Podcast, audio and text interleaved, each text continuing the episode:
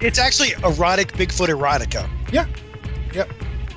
You Okay, want to do it. You want to go on Amazon and you want to type in Bigfoot porn, don't you? I'm really so not. you want do to do it, but you I'm want not going to do I that. don't have to now because you're doing it for me. Thank you. Uh, Just took the hit, bro. most paranormal shows or shows of this ilk don't give you this kind of entertainment. We have, See, look, we aim to please. yeah, we've entertained you significantly tonight, and uh, we think you. well, owe even money, even after so- even after you stop recording, you entertained me sufficiently. Oh, I'm still recording. I just put a marker on there to, you know. Oh no! Guess who just made it to the blooper reel? What's up, everybody? Uh, we're running behind right now, and I'm a little, Little bit. bit. amped up on caffeine, but not real bad. At least I'm not right now. I have Dayquil in my system. Yeah. Oh man. it's been a long time since we've done a show with you on the queue. But tonight we have Jason Offutt with us. Jason Offutt uh, has released a new horror fictional short story compilation that he has written. And it's been a long time since we've had Offutt on the show. I think it's probably been about two years.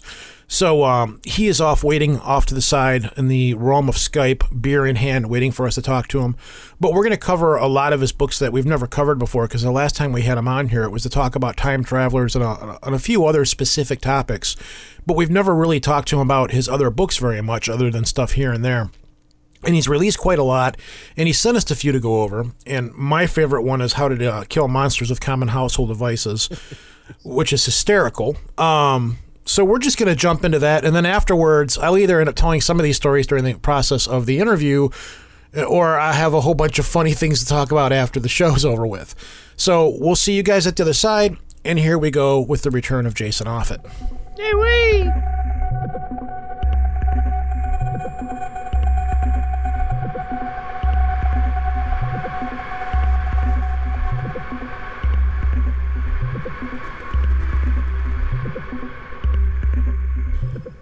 So returning to the show after a long period of time, I think it's been I think it's been at least two years since we've had you on here. Is uh, Jason Offutt, writer, father extraordinaire, and damn model American, as I like to say every time you're on the show.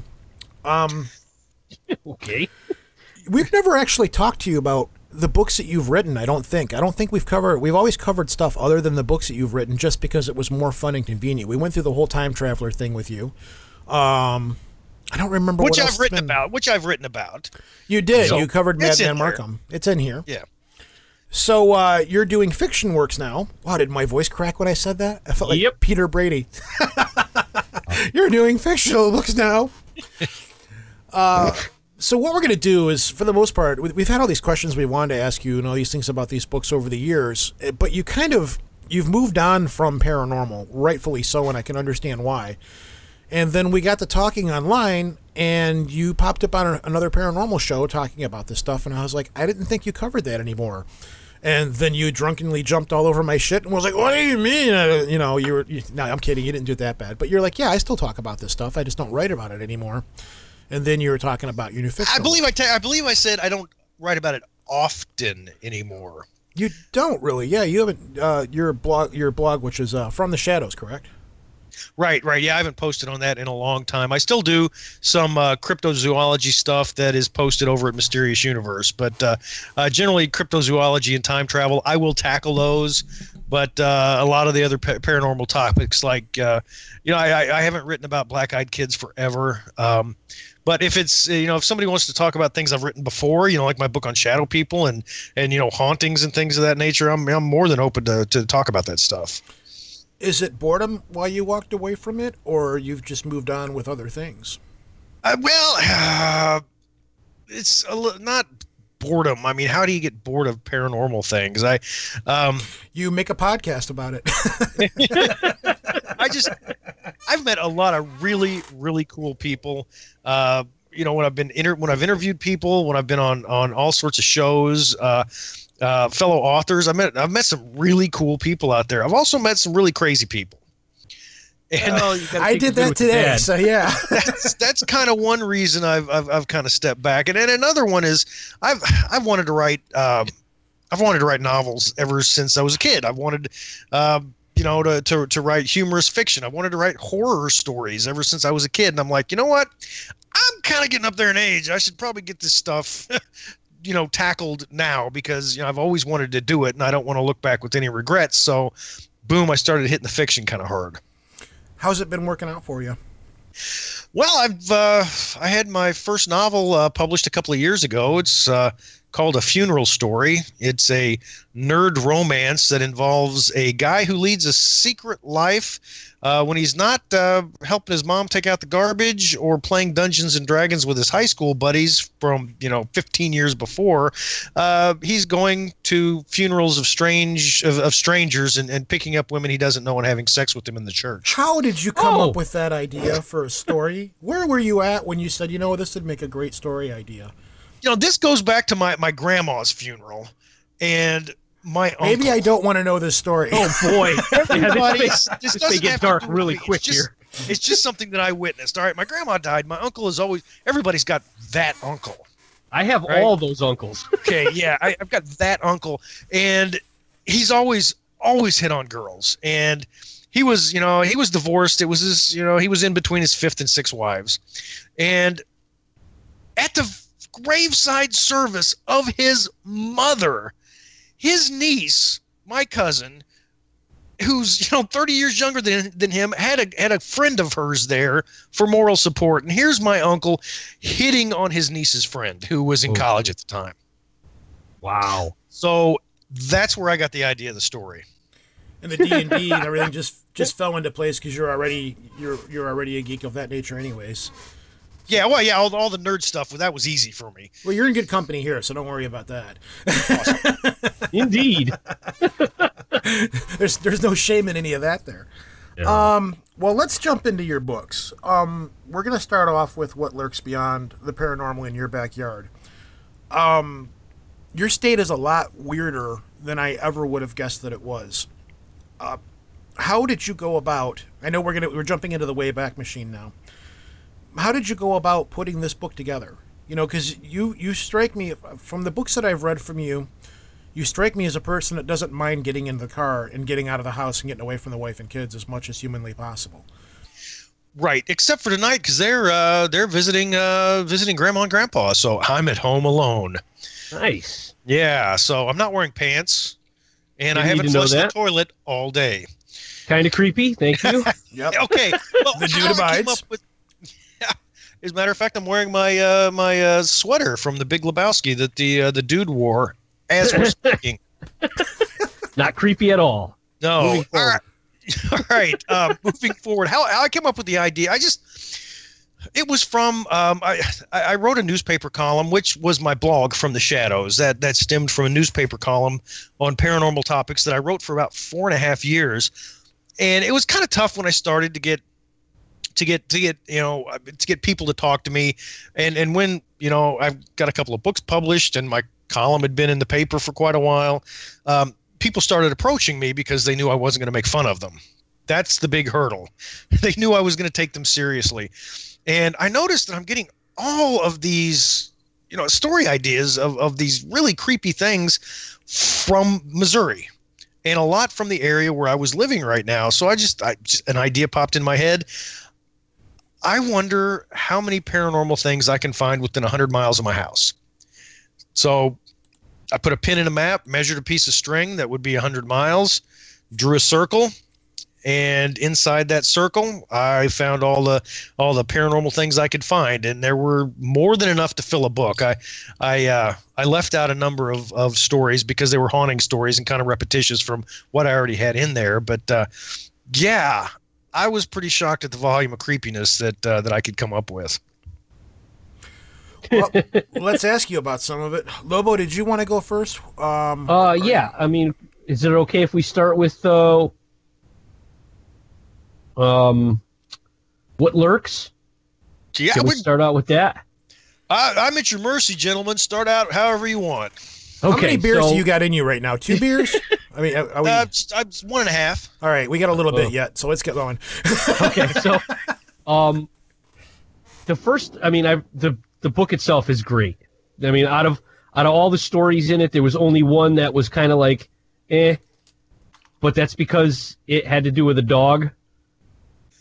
Everything Oh, else, Come on, Yeah. that was that was a great no, it's story. not, I'm not saying it's bad. He's I'm- like, you asshole! That was my favorite. We could have picked any story, and he would have been like, "That was my favorite story. You suck." I'm to the rest of the stories. That's the only one that was eh compared to all the rest of them. and I'm right. not saying that that one was bad because a Wonder Dog is a, is a cool story no matter how you cut it. But uh, I wanted to start off with something fell from the sky, the uh, the event in Skidmore. Right. Okay. So- now s- yeah, go ahead. Oh God, you you got the floor. No, I interrupted you, man. I feel terrible. Come Um, on now. What a bad guest. Okay. Uh, first, I want to set up Skidmore. Yep. Uh, Skidmore is a really small town, and I had heard of it before I moved to where I'm living now, uh, because back in the uh, back in 1980. Uh, this was made in there. There was a book. Uh, there was a, it was made into a made-for-TV movie starring Brian Dennehy, back at the time. But do you recollect a story of an entire town getting together and killing the town bully, and the mystery never being solved about who killed him. Mm, No. No, okay, Well, it was it was national headlines, and Was it called like I said, Knockers? Do what? Was it called Tommy Knockers? No. Okay. Um, Come on, man. anyway, so this is a real life thing that happened. Uh, made national news, and it would happen in this town of Skidmore. Uh, there are also some really creepy things that have happened there. Uh, uh, an 18 year old guy was going to the garage to get jumper cables, and he just disappeared. Yo, yeah. I remember Nobody that. ever found the guy.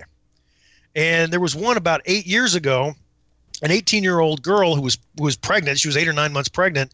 Uh, struck up a friendship with somebody online that she'd never met.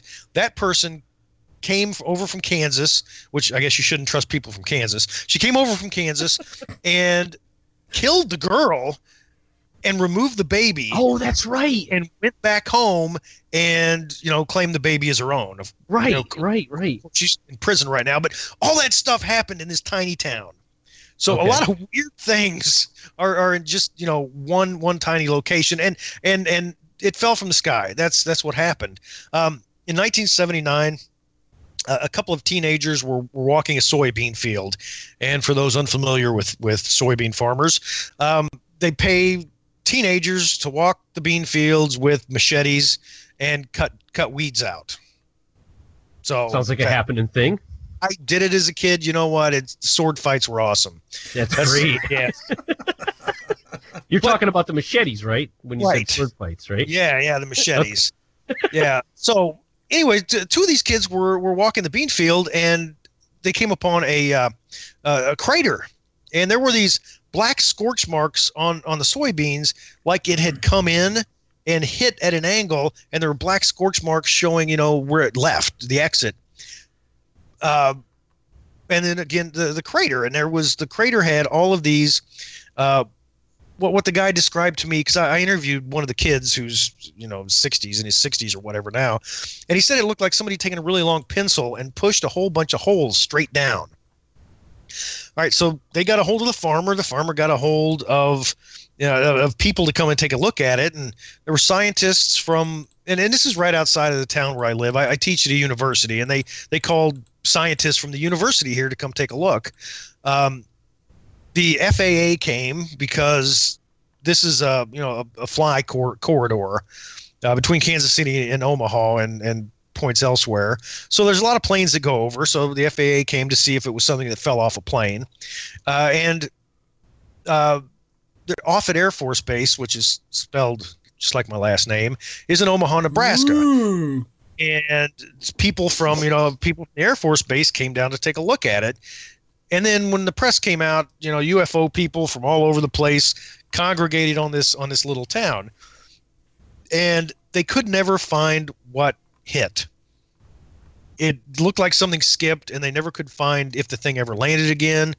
Um, they couldn't determine, and, there, and it, there was also this this bluish gray powder at the bottom of the uh, um, at the bottom of the, the the impact crater, and they couldn't figure out what it was.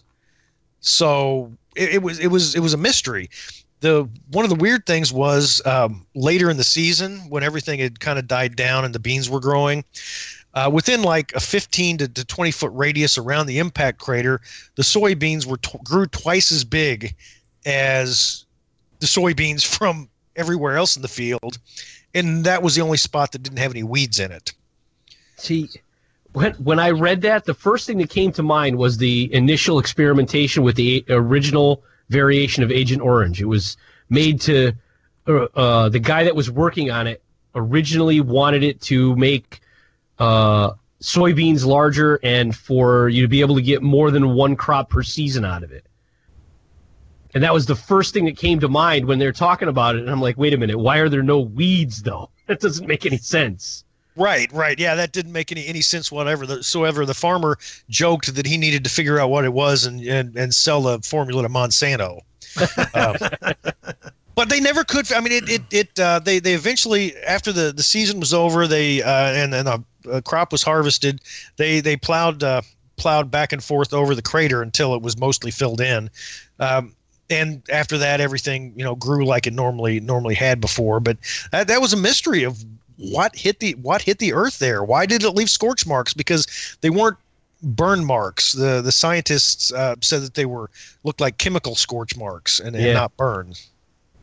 it's just that that when I was reading that, it was uh, it was very reminiscent of um, Ro and I before we started recording. We're talking about uh, Lovecraft, and this is stuff that happened in real life, and it reminds me of uh, the color out of space from Lovecraft. Something landed, bad shit happened, stuff grew crazy, and then people died, but no one died in it.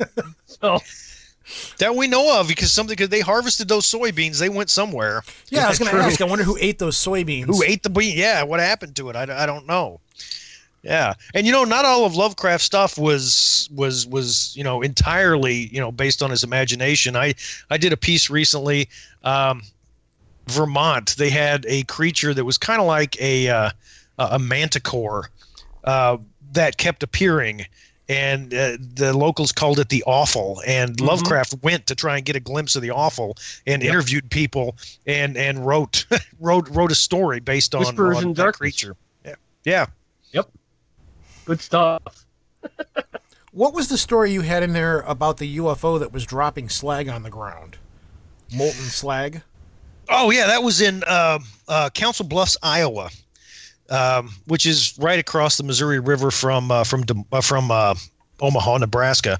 Um, this was in ooh, I'm trying to remember. I think the early early 1970s. Uh, I, I, interviewed. Well, let me. Um, let me take a step back, if, if I will, and, and talk more about, about Skidmore, because this is just has this just has something to do with our government uh, I sent a Freedom of Information Act request to uh, the FAA, and they got back with me no problem. I sent it to the to the Offutt Air Force Base to try because the it's documented proof that they sent people down to investigate. So I sent a request to them, and I got a rejection. I huh? wrote it again, sent it back. I got a Freedom of Information Act re- request uh, rejected uh, from the Air Force.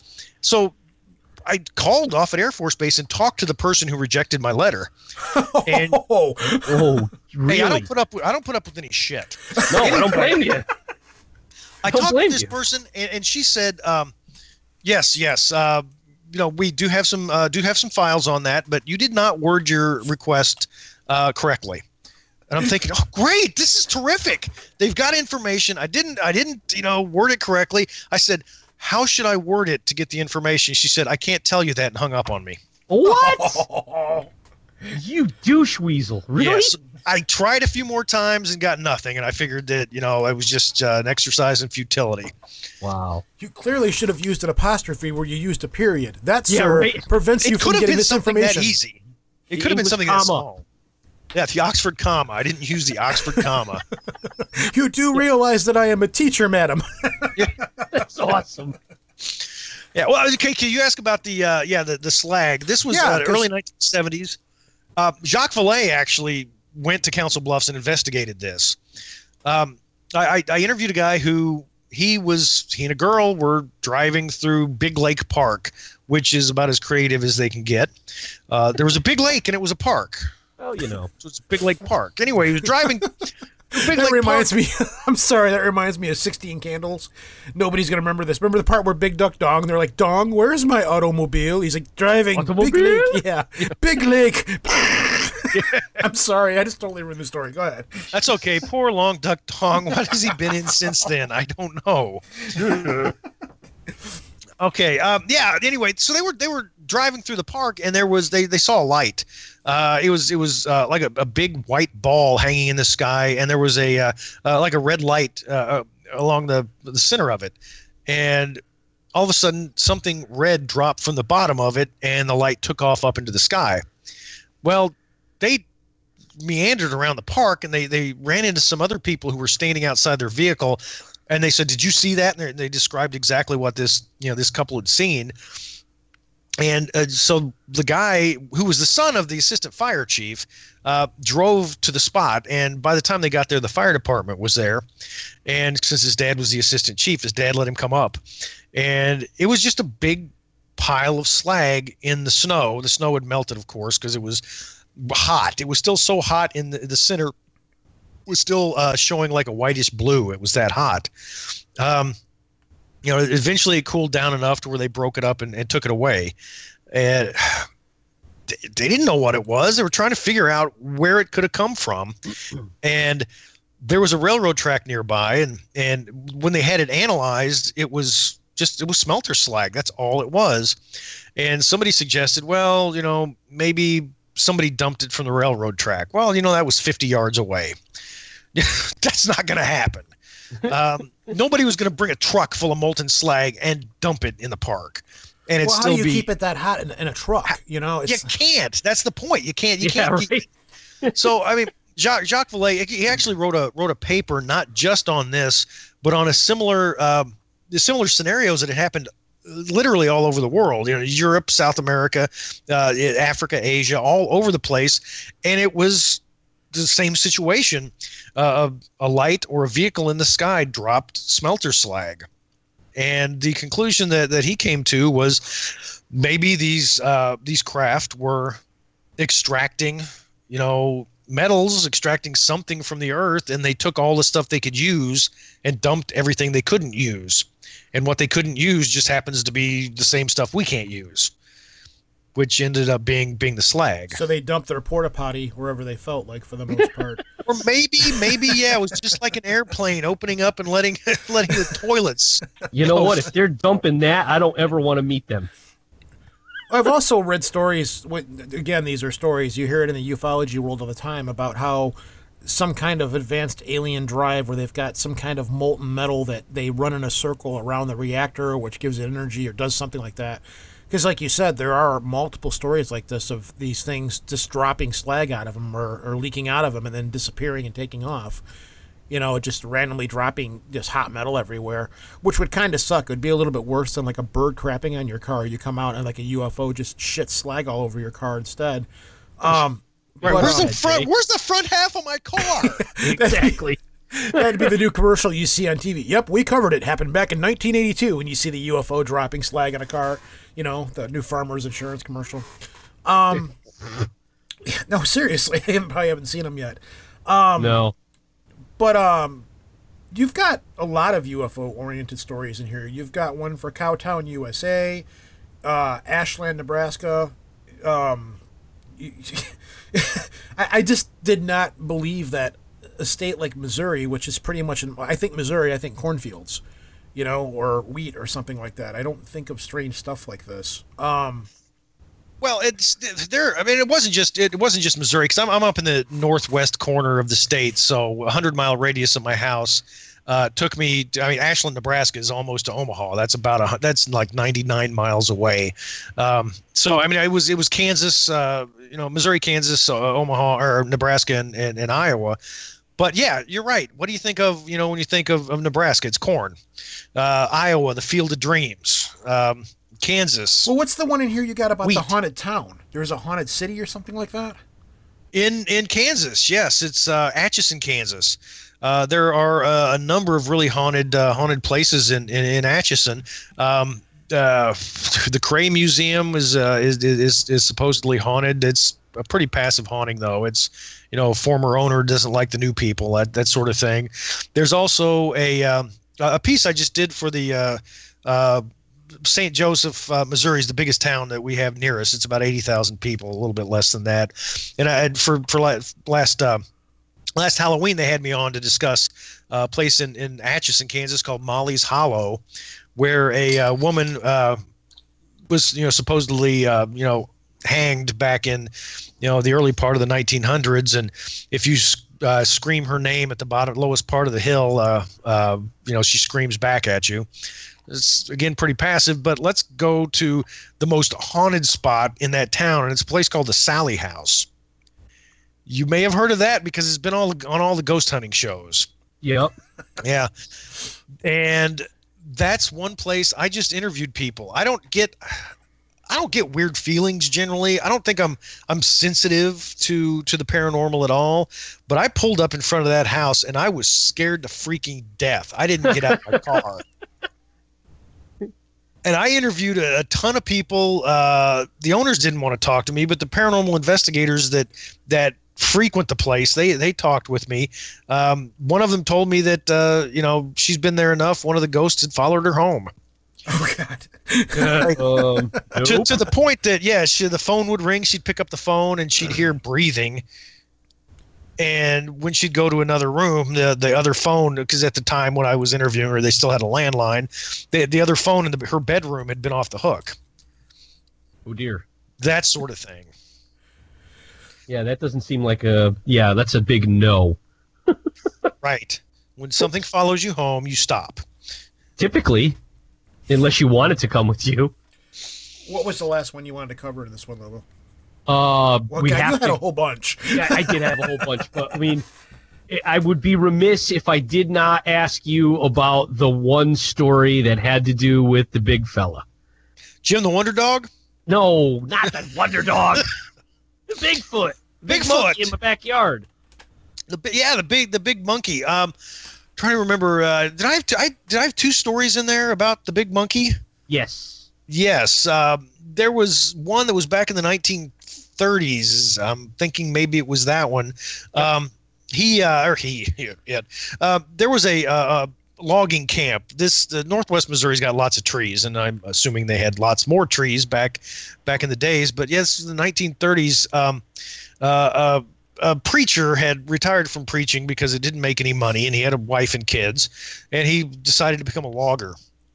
And people kept noticing that this really tall, hairy creature would hang around the logging camp. It really didn't cause any problems. It was just it just stare at them. Um, it, it was so big that the big logging truck they had, it could lean against the bed of the truck, uh, its elbow on the top of the bed. Uh, so I mean, it was maybe nine, ten feet tall, but it would just stare at them, and the men would, you know, yell at it, and and and it would run run off into the woods.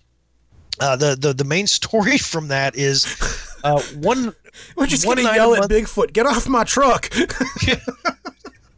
I'm better sorry. than arm wrestling. What are you gonna What are you gonna challenge it? Wow. Yeah, you going? Get out of here! You get. yeah. One night a month they'd get paid, and all the men would go into town, and and get drunk. And the guy, being a retired preacher, he'd go go in with them. Um, well, his wife one night was just furious because um, you know she thought he was he's probably fooling around fooling around on her. So she was sitting on the porch, you know, waiting for him to come back home. And she was she was you know on the porch knitting, not paying attention to anything because she was seething in anger. And then she heard the porch creak and she was thinking, okay, he's home. I'm going to lay into him now. And she turned around and this thing was standing on the porch. And Uh, nope. she lets out a scream and it gets off the porch, but it doesn't really leave. It backs away. And then the men come home and they see it and get their guns and go chasing after it. And uh, the wife convinced her husband that, you know, maybe we should go back to preaching. we should go back to preaching.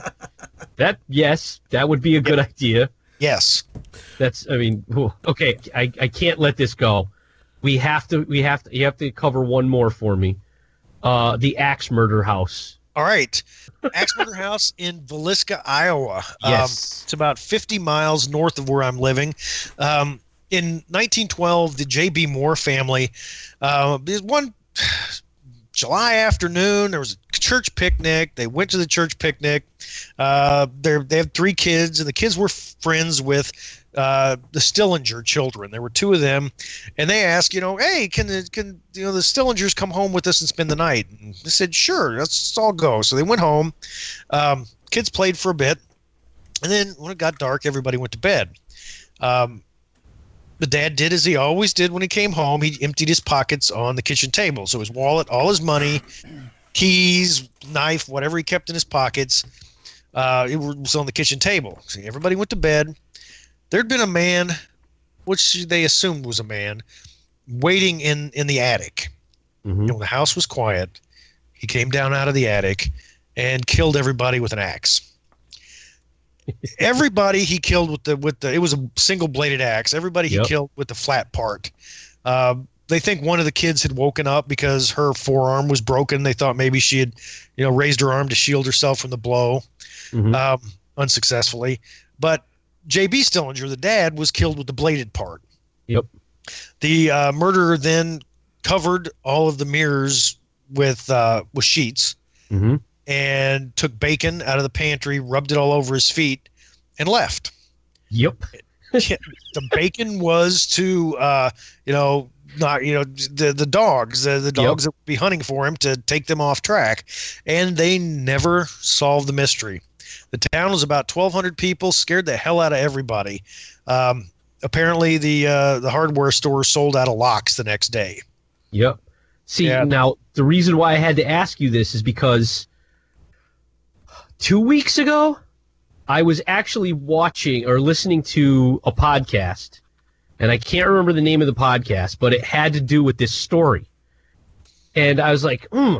And then I started reading this, and I'm like, holy shit. he covers it in the book. And you're you are actually more you have more information and it's more interesting the way you wrote it than what they covered on the podcast. well let me just say hell yes It was really cool.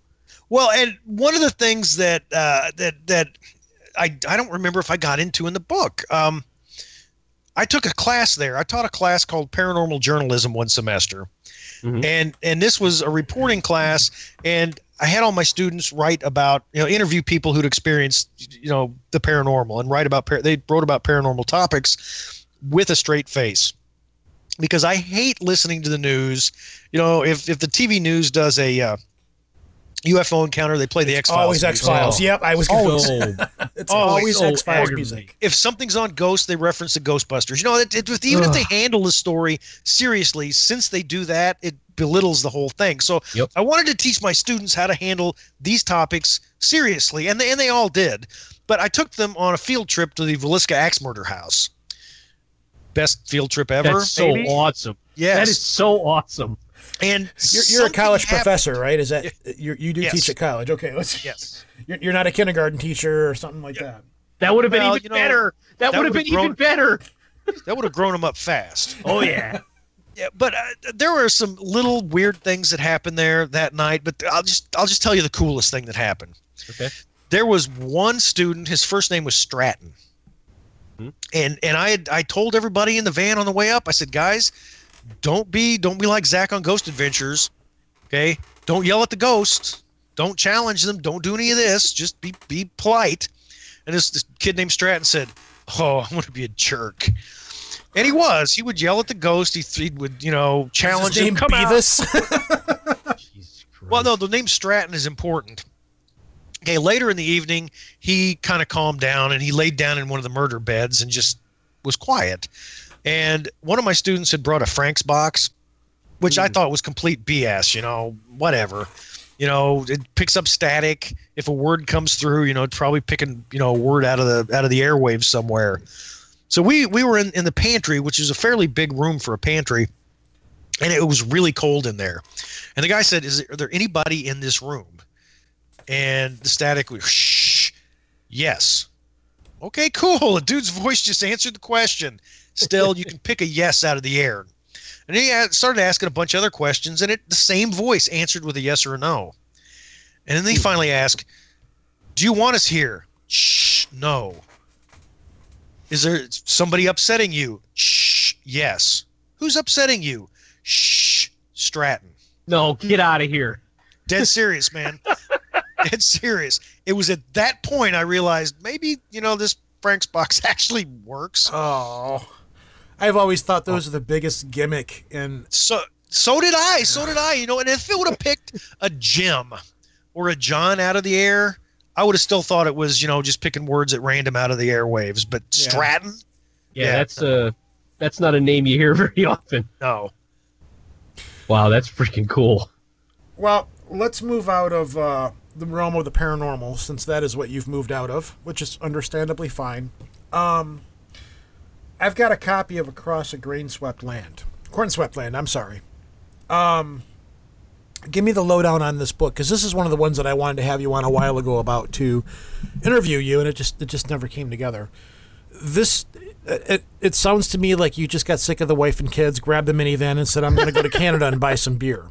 For the most part, Well, I, I can't officially agree with that. It's pretty close. It's pretty Pretty close. close. Yeah, I, we've got this big wall map in, in our house. My wife came home from a garage sale with this enormous wall map, and she's like, "Let's put it up. It makes us look smart. Cool. Let's do that." Um, so it's on the wall. and I was looking at it one day because I've always always liked maps, and I noticed that Canada was like an inch and a quarter away from my town, and I'm like, I can do an inch and a quarter, no problem. I Inch could and a drive there. Yeah. You're so not a cartographer, are you? it ended up being an 11 hour drive, but you Oh, know, there you still 11 hours, it's nothing. I we'd spend that. It was the same amount of time I'd spend driving to my in laws in Texas, but it was in the opposite direction. So, I mean, it was a win win, right? Absolutely. Um, so I drove to Canada and I was thinking, why should I drive to Canada? To bring back Canadian beer. Sure. Because I've, I've got Canadian friends and they've told me we don't, we don't export the good stuff. We give you guys the garbage. Yeah, the problem with Canadian beer when you go up there to buy because I've done this before because I live in Detroit and, and Windsor's like right over the bridge. Um, it's weird when you go to Canada. Apologies to Canadian listeners. You don't go Hey. to a grocery store to buy beer. You go to a beer store, which, if you're a beer drinker, is a beloved heaven of beer. And when we went in there, we were like, let's not buy beer by name. Let's buy the beer by alcohol content. So we were like, this is 9.5, this is 6.2, this is blah, blah, blah. And you're not really paying attention to the names of the beer or what the beer is. And a lot of that high alcohol beer just tastes like shit. It tastes like somebody took whiskey and mixed it with like Pabst or, you know, bad. it's it's not. it it was just it's just like from from what I'm hearing, it's just like in, in high school picking up Mad Dog 2020. Sure, this wine Yeah. has a high alcohol content, but it's garbage. Yeah, and so we were Yeah. like, let's try that. I mean, a couple of them were okay, but you know, they're you've got like at the time, Labatt Triple X wasn't available in America, and Molson Maximum Ice wasn't available in America. So I, you know, we were um, we, I was on a paintball team, and we were playing a big tournament in Toronto. So we stopped and bought all this beer. The hangover the next day was horrendous. It was Amateur. really, really bad. Like I'm never going to ever do that ever, ever again. And But- you did, didn't you? No, no, I never did. I will never ever forget that. Because plus the other thing is, a lot of the beer just didn't taste all that great. Again, apologies, Canadian listeners, but they're probably laughing at me saying this right now because they do they know I bought the shitty stuff. Oh. And the woman at the beer store, she's just nodding her head and laughing at us, and we're like, "Yeah, we're from we're from over the river," which is what we say here because we've got the Detroit River that separates um, Windsor and Detroit. Like, yeah, we're from over the river. Um, and this was years ago. This is long before 9/11 and it was a lot easier to get into Canada back then. So she was just laughing and stuff.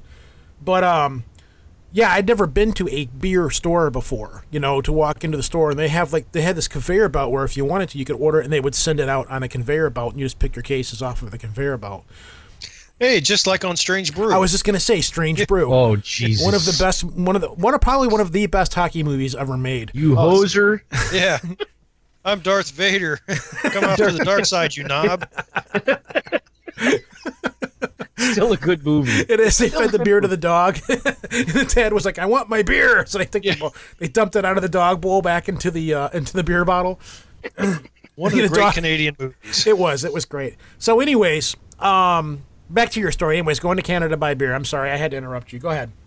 Oh no, that's okay. And well, the the beer store made me think of. I stopped at uh, uh, overnight in Sauk Centre, uh, Minnesota, and uh, they had a uh, liquor store that was the biggest one I've ever seen in my life. It was like a barn, and it was just it was full of beer and whiskey.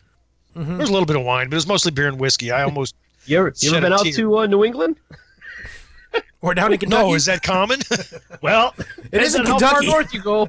That's okay. Hey, there was dead air right there. So, anyways, so that was the the whole idea was to drive to Canada to buy beer, and you end Right. up hitting all of these sites on the way. This Well, is kind was- of like what lurks in your backyard, but nothing paranormal, just weird, bizarre stuff.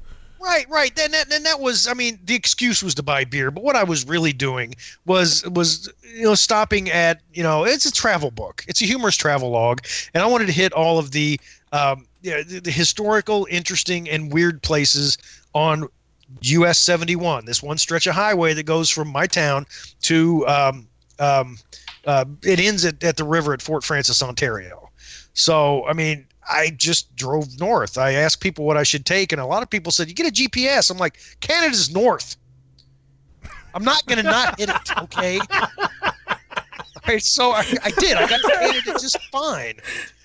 Uh, But I found so many cool things. There was, there is a uh, an Iowa Maritime Museum. huh? Yeah, I know. I thought the same What? thing. Why would there? Okay. Okay, it's it's in an area with uh, uh, these glacial lakes that are freaking beautiful. Um, but it's yeah, they've got all sorts of uh, of navy stuff, and uh, uh, they've got a uh, an old uh, you know diving costume that, that looked like Captain Cutler from uh, from Scooby Doo. Nice. Uh, uh, the Rock and Roll Museum, which you know they- they've got a rock and roll history, main, mainly you know dead rock stars from the 1950s the best uh, kind. yeah, that's where uh, you know the Big Bopper and Ritchie Valens and, and Yep. uh, Buddy Holly died. Uh, uh, I found this was. I mean, I did a lot of research on places. Uh, one I just stumbled upon, which was awesome because I'm really big into uh, into archaeology and anthropology and that sort of thing. Was by Jeffers. Uh, it was called Jeffers uh, Jeffers petroglyphs, and there were these five thousand year this five thousand year old field of these rocks, and American Indians have been coming here again for 5,000 years. I mean, the rocks have been there for longer, but they've been carving petroglyphs for thousands of years and they still come because it's a it's a holy site.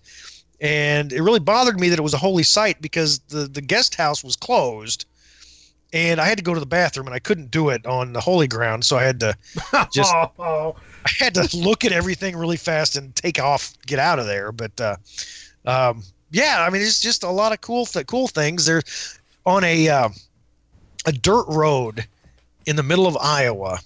There is a Cabbage Patch Doll museum. What? Oh, yeah, that's I where mean, they came I- from. Yeah. Yeah, Yeah, but they have a I- museum that's just Cabbage Patch Kids. Uh huh. It's just Cabbage Patch Dolls. That's yep. creepy as hell, man. Well, Yeah. not only creepy, but it was on a gravel road. that's okay. even worse. I get there and I think, you know, I'm going to go in and, and say hi to the owner, look at a couple of Cabbage Patch dolls, wake up the next day in a bathtub full of ice without one of my, my kidneys. Okay, that's what I was afraid of. It didn't happen, though. The lady was really nice. Despite But, uh, your best efforts. So, did it say somewhere on the building Cabbage Patch Museum and organ harvesting? Is that what gave it away? Or it never ad the organ harvesters never advertised. That's oh, that's where they very true. That's very Yeah. true. Sorry, my bad.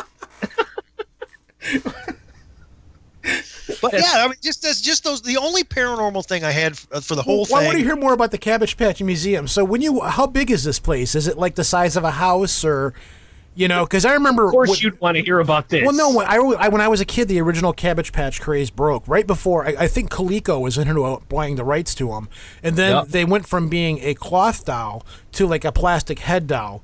But there was that big rush where everybody. It was like the Tickle Me Elmo craze. You know, everybody. my had- aunt- Everybody got had to have one. yeah. My aunt got one, and at the time, it cost two hundred dollars. And the original ones, they were cloth, and each one of them looked a little bit different. And they had, um, I believe you could buy them at the time also, where it was just like cabbage leaves with a baby head in it. Where the, you know, you could get like the full cabbage That was the patch. picture.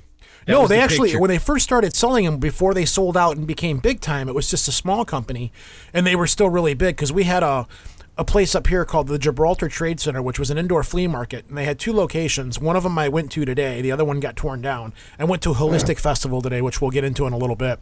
I met Raelians. I met the Raelians. They were cool people, but uh, they were selling them at this place, and this booth had all these people crammed around it. And even as a kid, I'm like, "What the hell? They're dolls, you know?" And like, "Oh, they're Cabbage Patch dolls, aren't they really cute?" And you could buy the full fledged doll, and then they also had the thing you could buy where it was just a head with like cabbage leaves around it. And I thought that was the most bizarre thing. I'm like, who's going to want to buy a vegetable with a head on it? You know, like a baby head. It was so it was so weird. And then I think within six months they got bought out, and then they started appearing at all the stores, and that was when the Cabbage Patch riot started. And I don't remember what year Cabbage that was. Patch Riot, 1978. Was it 78? I was going to say, I think it was around 80s or something like that. And I remember that. the uh, original doll was from 78, and then in 85 was they started rolling out bigger. yeah. 82, 84, 85, but 78 was an original Cabbage Patch. So they, it was That's when they were cloth face.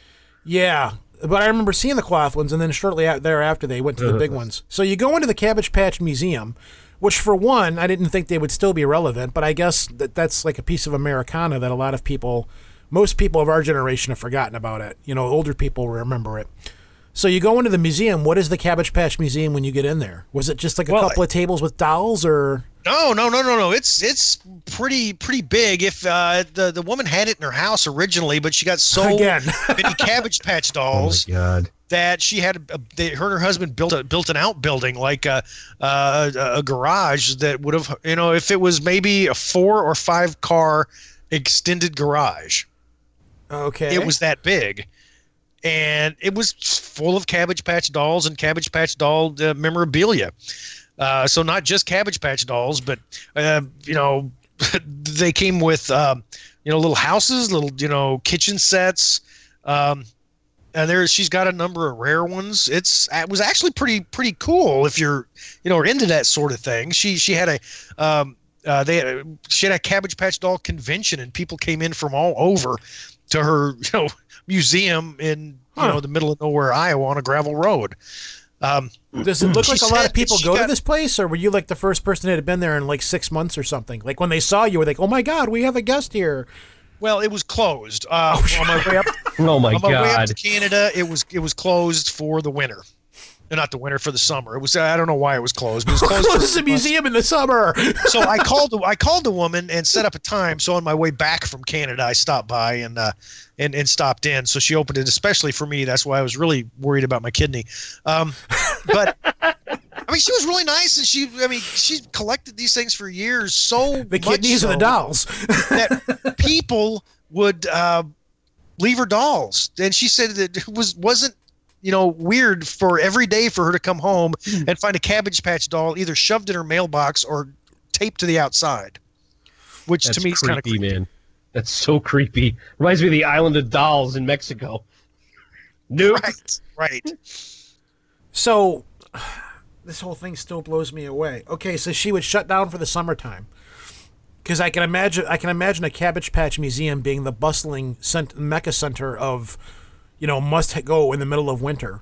Um, you know, Okay, what, but in the summer, where are you going to go? You're going to go to Mount Rushmore to, or to the Cabbage Patch Museum on a gravel road. But what are you going to do in the wintertime? you know, the snowstorms up there aren't exactly gentle. You know, it's like six inches of snow outside. Oh, I'm sorry, six feet of snow outside, kids. Let's pack Six up feet. and go to the Cabbage Patch Museum. All right, Dad. And I'm, I'm usually the southern voice way too much for a midwestern town, but um, so like, what was it? What was the price to get this place? Like five bucks, ten bucks, a couple of bucks? Was it you know just pay as you feel or? Uh, You know what? I don't even know because I told her I was writing about it for my book, so I got in free. I don't pay for things. I was a journalist for a long time. I've never had to pay to get in anywhere. Oh my god. Okay, so besides the Cabbage Patch Museum, tell me something else you found that was that stand out strange along the whole trip. You told me a couple of things before, but I don't remember the ones that I know you went to the corn capital, the so-called corn capital of the world. Uh, you know what? Olivia. yeah, that was in uh, yeah Olivia. I believe it was Olivia. Uh, it's a sweet corn capital of the world. Yeah, they were they were nice people. I I was a day early for their sweet corn festival, and I was that would if I would have stayed, that would have put me completely off my mark. Um, in uh, in Audubon, Iowa, I went through. There was a uh, an enormous statue of a Hereford bull. Uh, it's and in a couple of movies. Uh, why? Well, they one of the, the there was a cattle baron in town, and I don't know why they built this, but uh, it's got enormous, enormous testicles. Bull semen. Excellent. Yeah, uh, so I, that that was kind of odd. Um, there was one paranormal thing I covered. There was uh, going through a small town in uh, in Minnesota. Oh, I can't remember the name of it right now, but this was uh, back in the uh, in the '60s. Uh, a 19 year old uh, guy who worked at a radio station. He did the late night shift.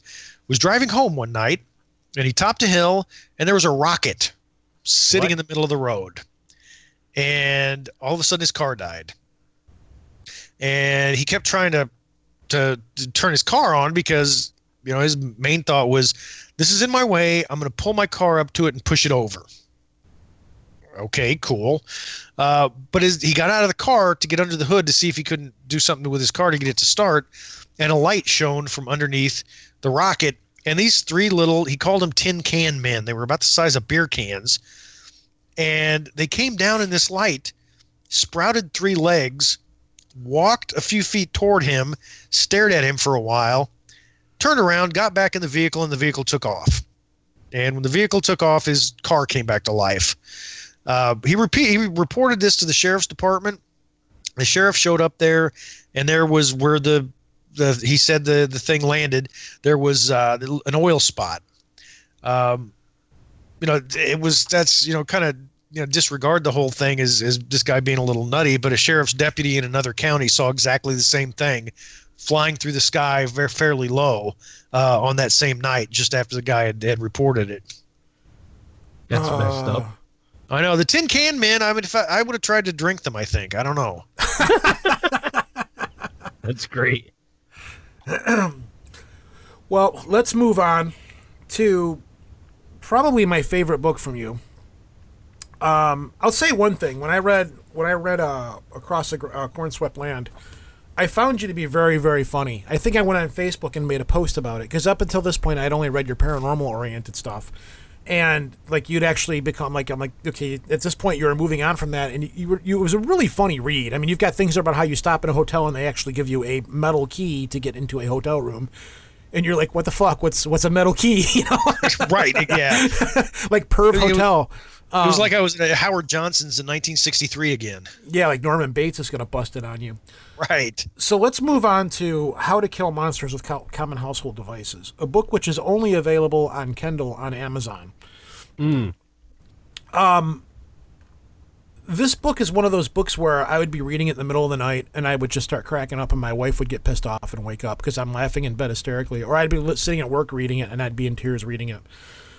So, what I want to do um, first, I need you to go through the rules of how to kill monsters. Um, what was the idea behind writing this book? You know, is, is this is something you just sat around the house and you're like, okay, I want to write a book about? Like, I, I look over and I see a lamp there. Well, if a monster were to bust into the house right now, how would I kill a monster with this lamp? You know, that was, was that was pretty much it, man. I was yeah, I was sitting around the house, and seriously, I'm like, okay, if uh, werewolf came in right now, what do I have lying within about four feet of me that I could use to kill it? And I thought, you know, first I'd throw the cat at it, because that would throwing a cat at a werewolf would distract it for you know long enough for me to go get something to actually you know actually kill it with. So there's stuff all over the place in your house to kill these to kill monsters that might break in. So uh, yeah, I just decided it could be an entire book. So, do you remember the general rules for killing monsters? Do you need a minute to pull the book up or anything like that, or Oh, what uh, the first one is is uh, you know monsters are generally killable, all all all of them. Uh, the first thing you want to do, think about when you're when a monster breaks into your house is, are they people? Mm. If they're people, they might look like people. All right, a, a vampire looks like people. A killer robot from the future looks like people. A reanimated corpse like a Frankenstein's monster looks like people. So make sure that you know if you kill, kill a werewolf, that you know if it turns into Seth Green later, that it's really not Seth Green. Okay, so Mm. don't kill people's number one. Don't kill Right. people. Okay, kill well that's a good good rule of thumb. All right, make sure that what you kill is definitely a monster. Okay, if it's Halloween, you got to be kind of picky. Oh, indeed, very true. You All don't right, need a lawsuit. you can't just you know because they come to your house all the time. You can't go hacking away. If you're at Mardi Gras, or if you're in certain parts of New York any part time of the year, you, you got to be really careful about what to kill. Okay, That Be on the train. prepared for Probably anything. on the train. just be prepared for everything. That's great. You- even seeing somebody who looks exactly like you doesn't mean they're your evil twin from a different dimension. You could, but it doesn't necessarily mean that. Okay. Measure once, cut warning? twice. If yeah, actual. If you are an an actual, twin, measure one, twice, cut once. Yeah. That's great. oh my right. god. You got to make quick. Yeah, thinking about all this, you have to make quick decisions. Okay, just any so- any sort of hesitation could you could be lunch. Okay, never show mercy. Mercy's another one. This also goes with being a parent. Don't ever show mercy. Kids sense weakness. It's very true. Okay, look for this is just like you learned in, in a driving class. If you had to take a driving class, look for an out. If you don't have to fight the monster, don't fight the monster. If there's a door put or some barrier you can put between yourself and the monster, do it. Okay? If you're a hoarder, that's easy. There was a Japanese guy recently who died because he had like six tons of porn mags. That was a fake story. That was a fake story. It was a fake story. Sorry to burst your bubble. The Oh, guy that was killed by six oh, tons of porn. Yeah, that was actually a fake news story. Oh. Yeah, Yeah. but those two those two brothers, what were they? The Collyer brothers. One of them was actually crushed by newspaper in his house, so it can happen. I've, I've been in a hoarder's house, and yes, it can happen. Yep. It can happen. If you are at a point of weakness, okay, where do you feel the most safe? Going to sleep at night. Right? Huh? That if you're at home. Not me. You got to rethink your relationship there. Um, you know. Okay, if you're taking a dump, okay, you, you're pretty relaxed, right? You should be unless you're in a public Whoa. toilet. Okay, Just be careful when you're there. Um, That's how everybody dies in zombie movies too. They always get stuck in the bathroom stalls.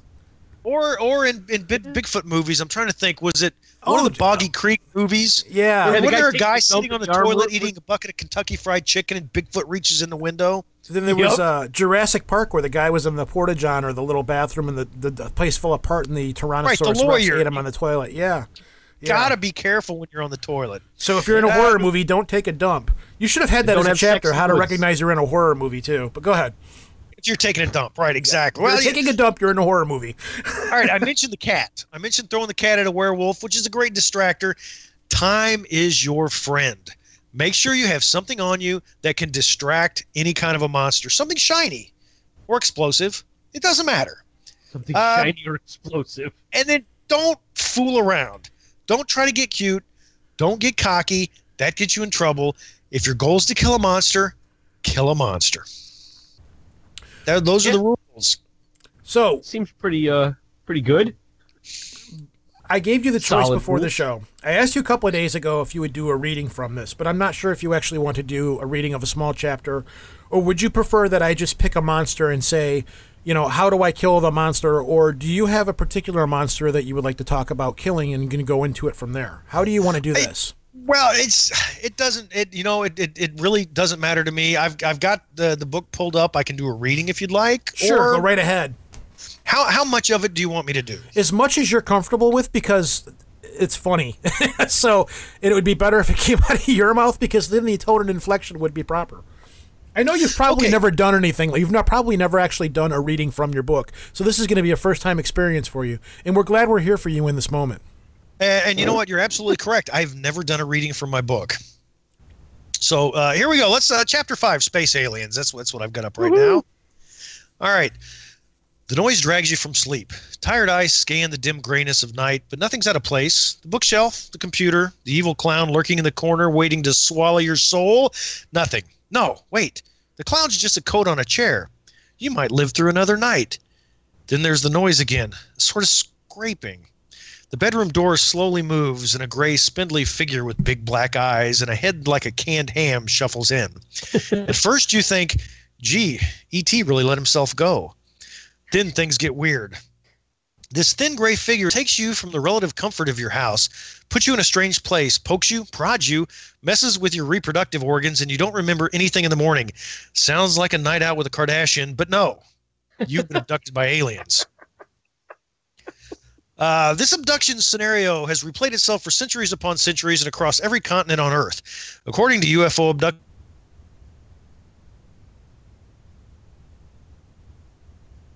There, I did look up. We Really? lost you. we completely Oh. lost you. Using what? We completely lost you. Who did?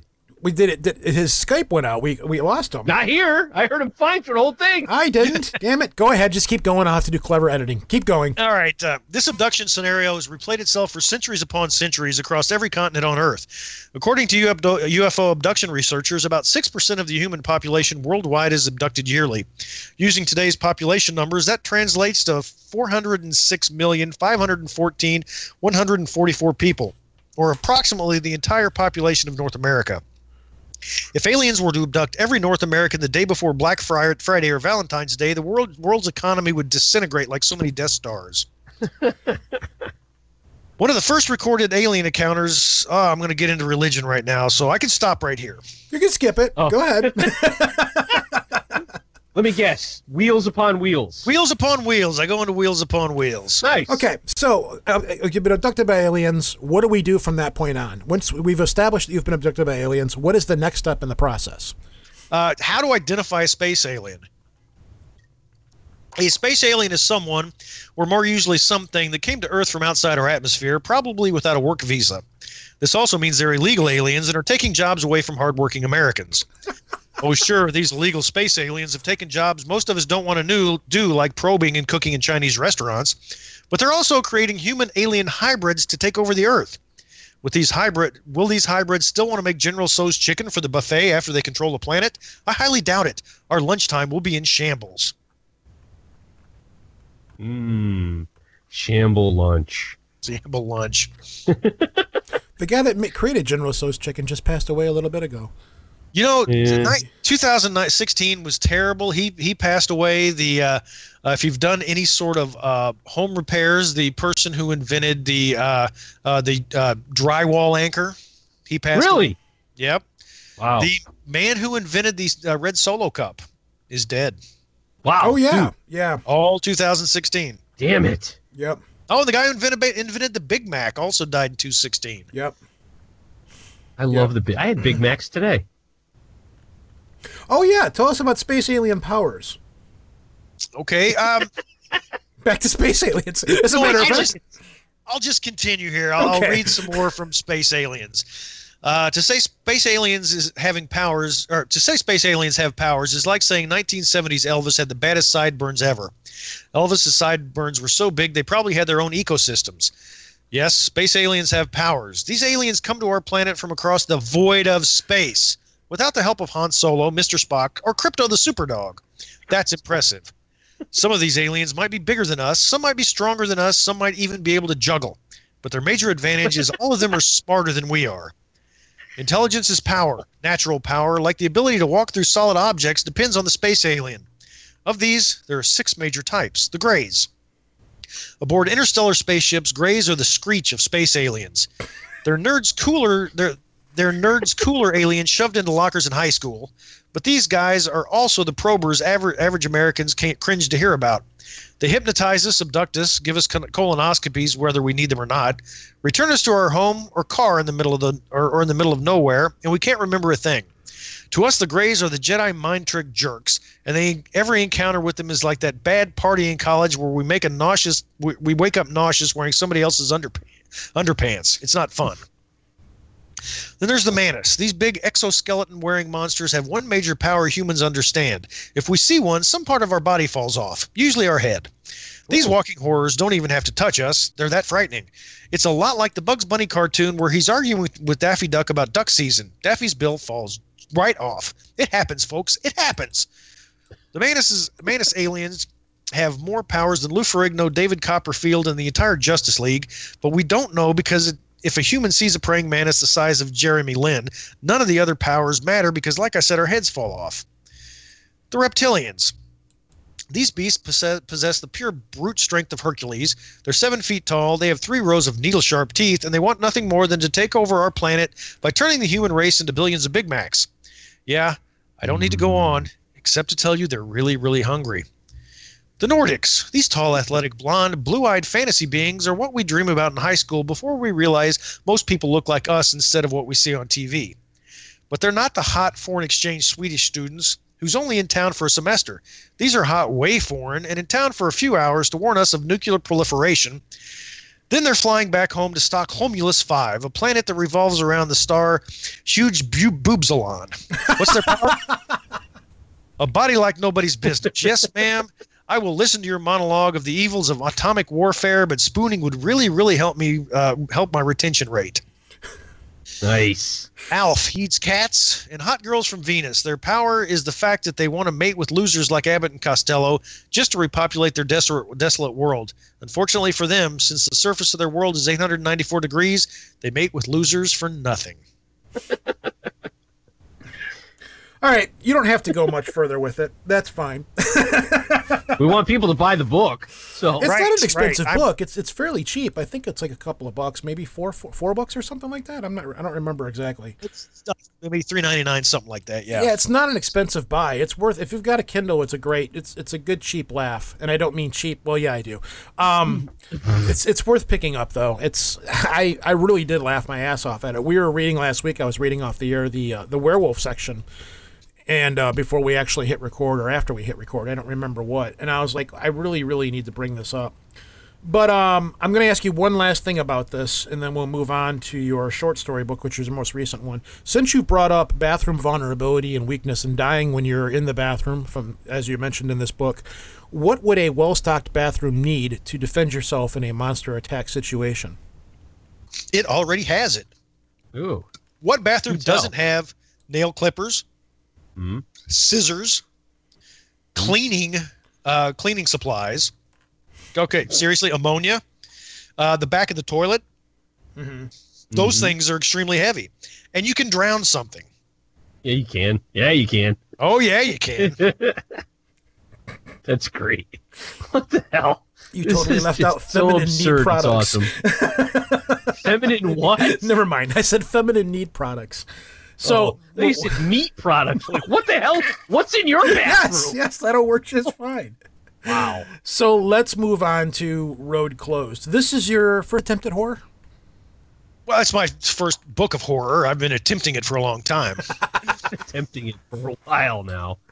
Uh, this is all a book of short stories. Um, is this available in hardcover form or is it only available in Kindle as well? no, it's it's it's available in hardcover as well. Yes. Okay.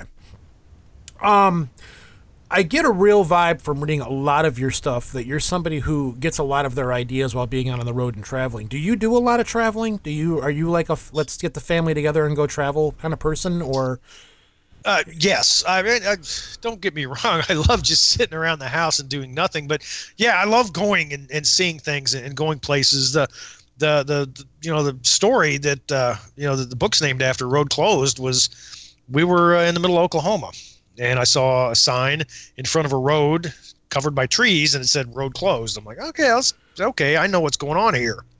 So yeah, I just I, I, I love going places and and uh, you know things really you know really spur my imagination when I'm when I'm on the road. I get the uh, the impression in my head that you'll be the guy that's driving and the kids will be in the back sleep sleeping and it'll be nighttime and the wife will be passed out and then your brain will just start clicking about coming up with stories or something like that. Does you know, do you do you keep a notebook when you're out doing this stuff or do you just try to log it off somewhere and try to go back to it later on when you're writing? I have a notebook on me, uh, notebook and pen on me at all times. Uh-huh. because you never can tell when, a, when an idea is going to pop up and and if it's in the middle of the night and I'm in the, in the and my wife's passed out in the in the passenger seat I will wake her up and ask her to write things down Oh god. Nice. seriously I'm not gonna I mean she's cool with it she's fine with it because she can go right back to sleep but uh, yeah I'm not gonna try and write anything down while I'm driving that's that's crazy talk Dangerous. Are you um are you into a lot of horror fiction?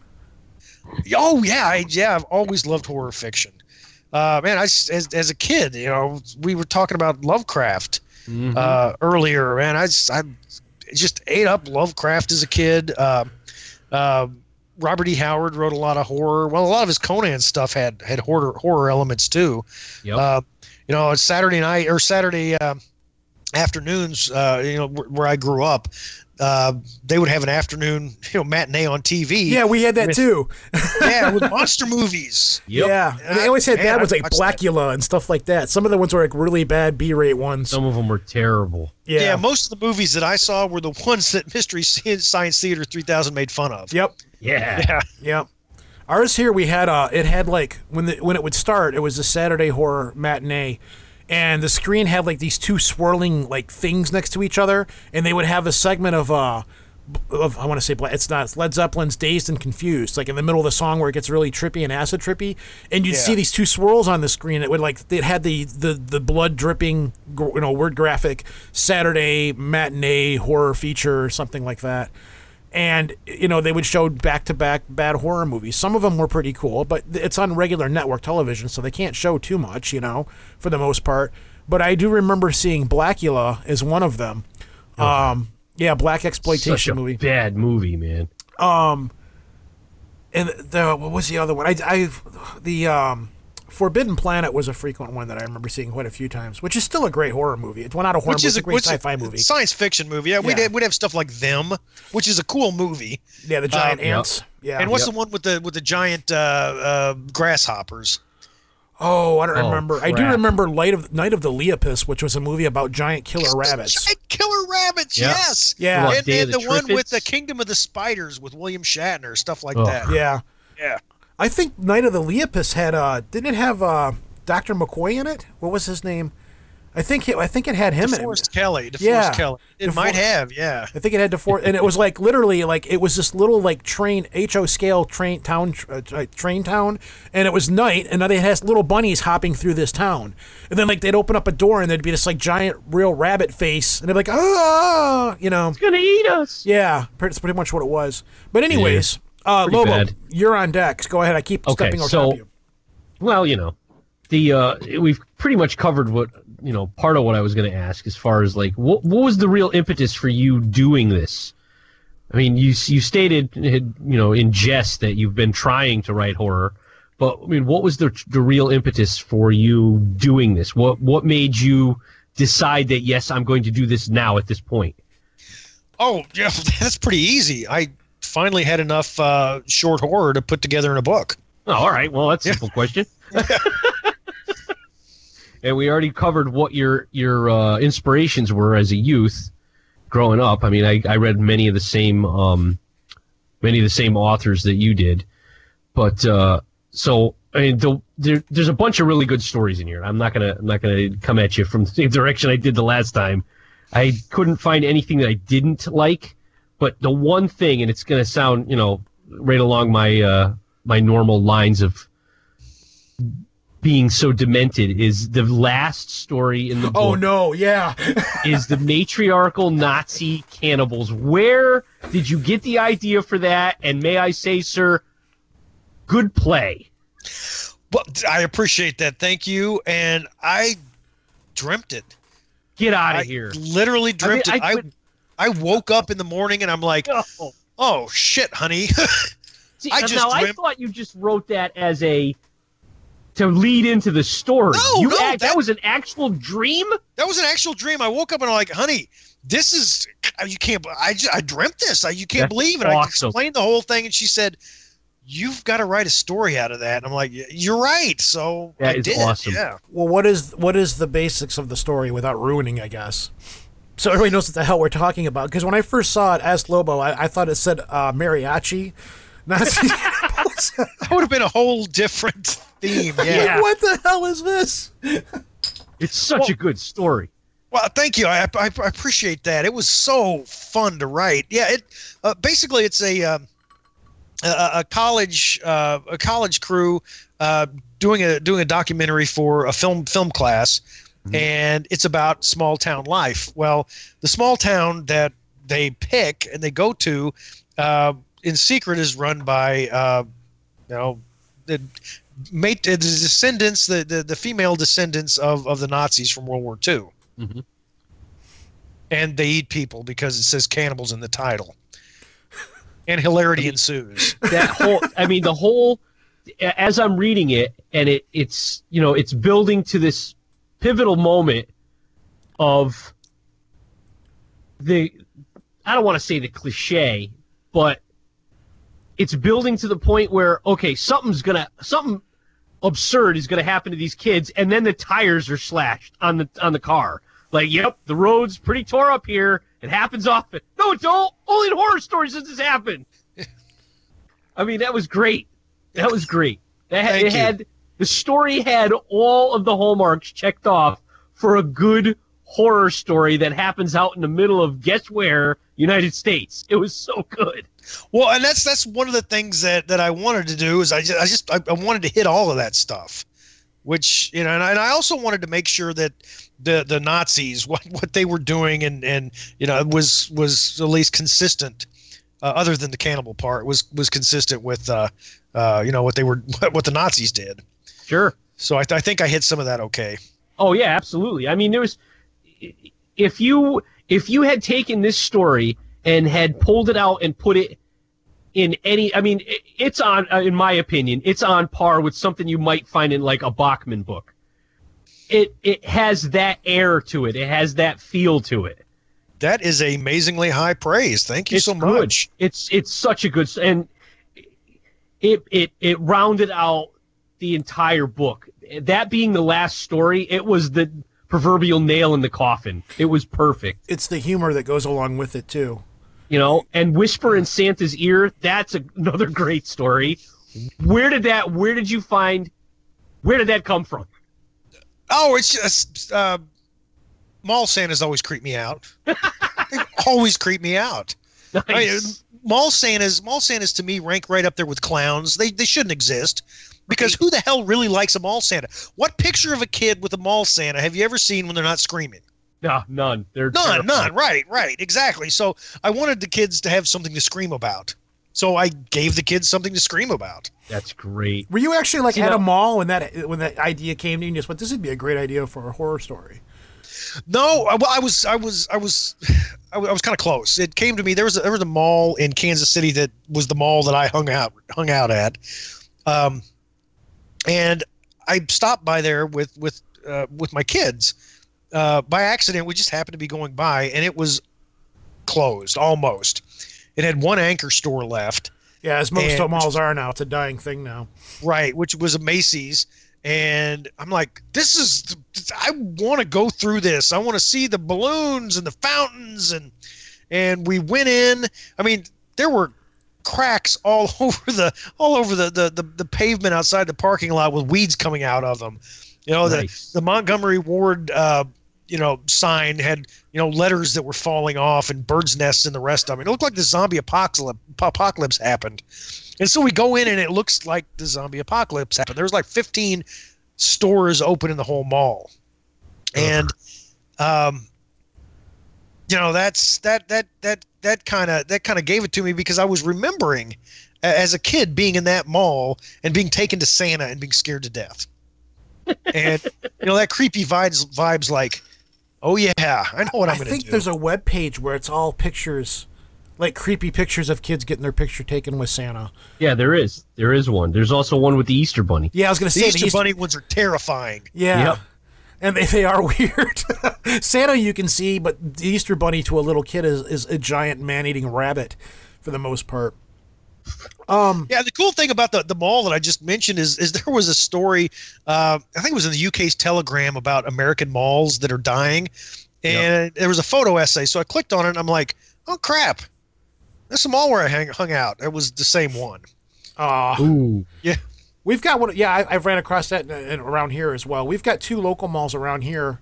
The one that is closest to me is still doing okay. That one's they, they've done what they had to do to keep it open. Then we've got a major one not too far where I'm at, where um, the Ford it's it's by where the Ford World headquarters is, and Ford is going through a rebuild right now. They're tearing down all of their old facilities and building brand new state of the art facilities. So in the meantime, they have to find a place to put all these people. So they went to this mall that had a lot of vacancy in it, and they were like, "We would like to rent half of your mall and turn it into modern day Ford Motor Company offices." So they're kind of using th- that. They've turned turned turned half of the mall into a Ford facility. So they're doing all of their testing there. They've got like state of the art standing desks and all this stuff. That they're doing their testing for what they're going to build into these new facilities at that mall. And the cool thing is, is if you work there, like you can walk out and there's shopping right there. There's food right there. They've kind of they're doing what they got to do to keep the malls up and running. At least that one is, and the one closest to me is doing fine. But a lot of them around here are just gone because there's really not much of a need for you know malls anymore. Um, right. But that I mean that mall sounds like it's you know more healthy than, than the one that I went to that I took, Yeah. took took my kids to to see the old mall because the the original pizza restaurant was still open, but but the words, you know, original pizza, all it said was oral Isa, and I'm like thinking, I'd go, I'd go in there if my kids weren't with me. That's great.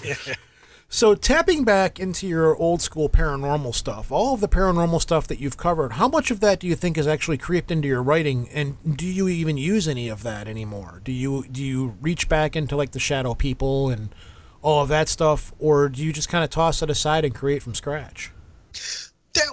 Uh, most of it's most of it's from scratch. Uh, there is one story in particular in uh, uh, in in you know my book of short stories, Road Closed, that is about uh, a series of paranormal stories that that I'd written about, and that was um, the one about the Pale Man, and there was a series of stories that I wrote from a number of different people who had never met each other. Um, who rode the BART, which uh, the Bay Area Rapid Transit System, you know, in the Bay Area, um, you know, San Francisco, and they all gave me the same story, which was of a priest with pale skin, um, horrible breath, and he would just sit there and stare at them, and occasionally he would talk to them, and you know, they would feel amazingly creeped out and they'd get off the train and then they'd see him like standing in the street where he, you know, shouldn't be, that sort of thing. I, I did use that that entity in, in one of my stories. I kept wanting that to turn into Midnight Meat Train. I kept wanting that dude to be a serial killer or something. Yeah, are you a fan of Clive Barker at all? Uh, God, uh, it's been forever since I've read anything by Clive Barker. But I remember that I have. I mean, I have. I've read Yeah. some of his stuff, but it's been forever. Huh.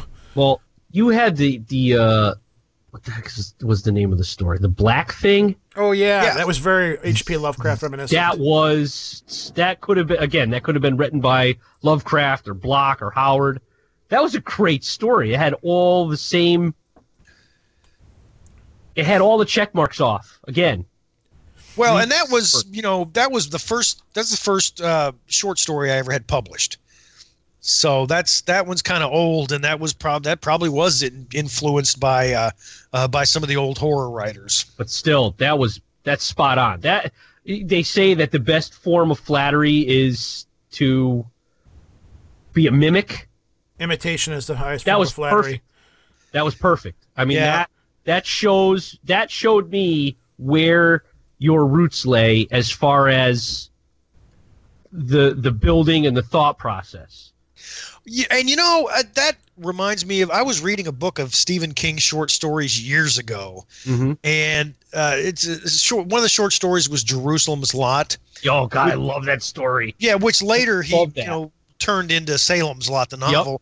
But I remember Yep. reading Jer- Jerusalem's Lot and thinking King was reading a lot of H.P. Lovecraft when he wrote this. oh god it was so obvious. he has he has uh admitted to being influenced by lovecraft Well, who really isn't though? I mean, Well, true, but I mean, there's just some people that are. I mean, the mist. That is, guess where? Uh, New England, little town, uh, tentacle and monsters. I mean, that could have been a Lovecraft story. Right, very Lovecraftian. I agree completely. Yeah, absolutely. I mean, well, he- but I mean, every writer's influenced by you know by somebody. yeah. yeah, I oh, read yeah. it.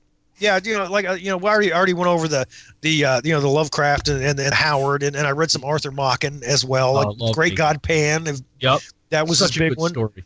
And uh, I mean, I read a lot of Stephen King as a kid too. Mm-hmm. Uh, he's influenced a whole a whole lot of writers. Um, but I mean, I've also also read everything Douglas Adams ever ever wrote. Okay, I mean, I just love humor. That's, Did you, uh, bringing that You- up, have you watched the new incarnation of uh, Dirk Gently's Holistic Detective Agency?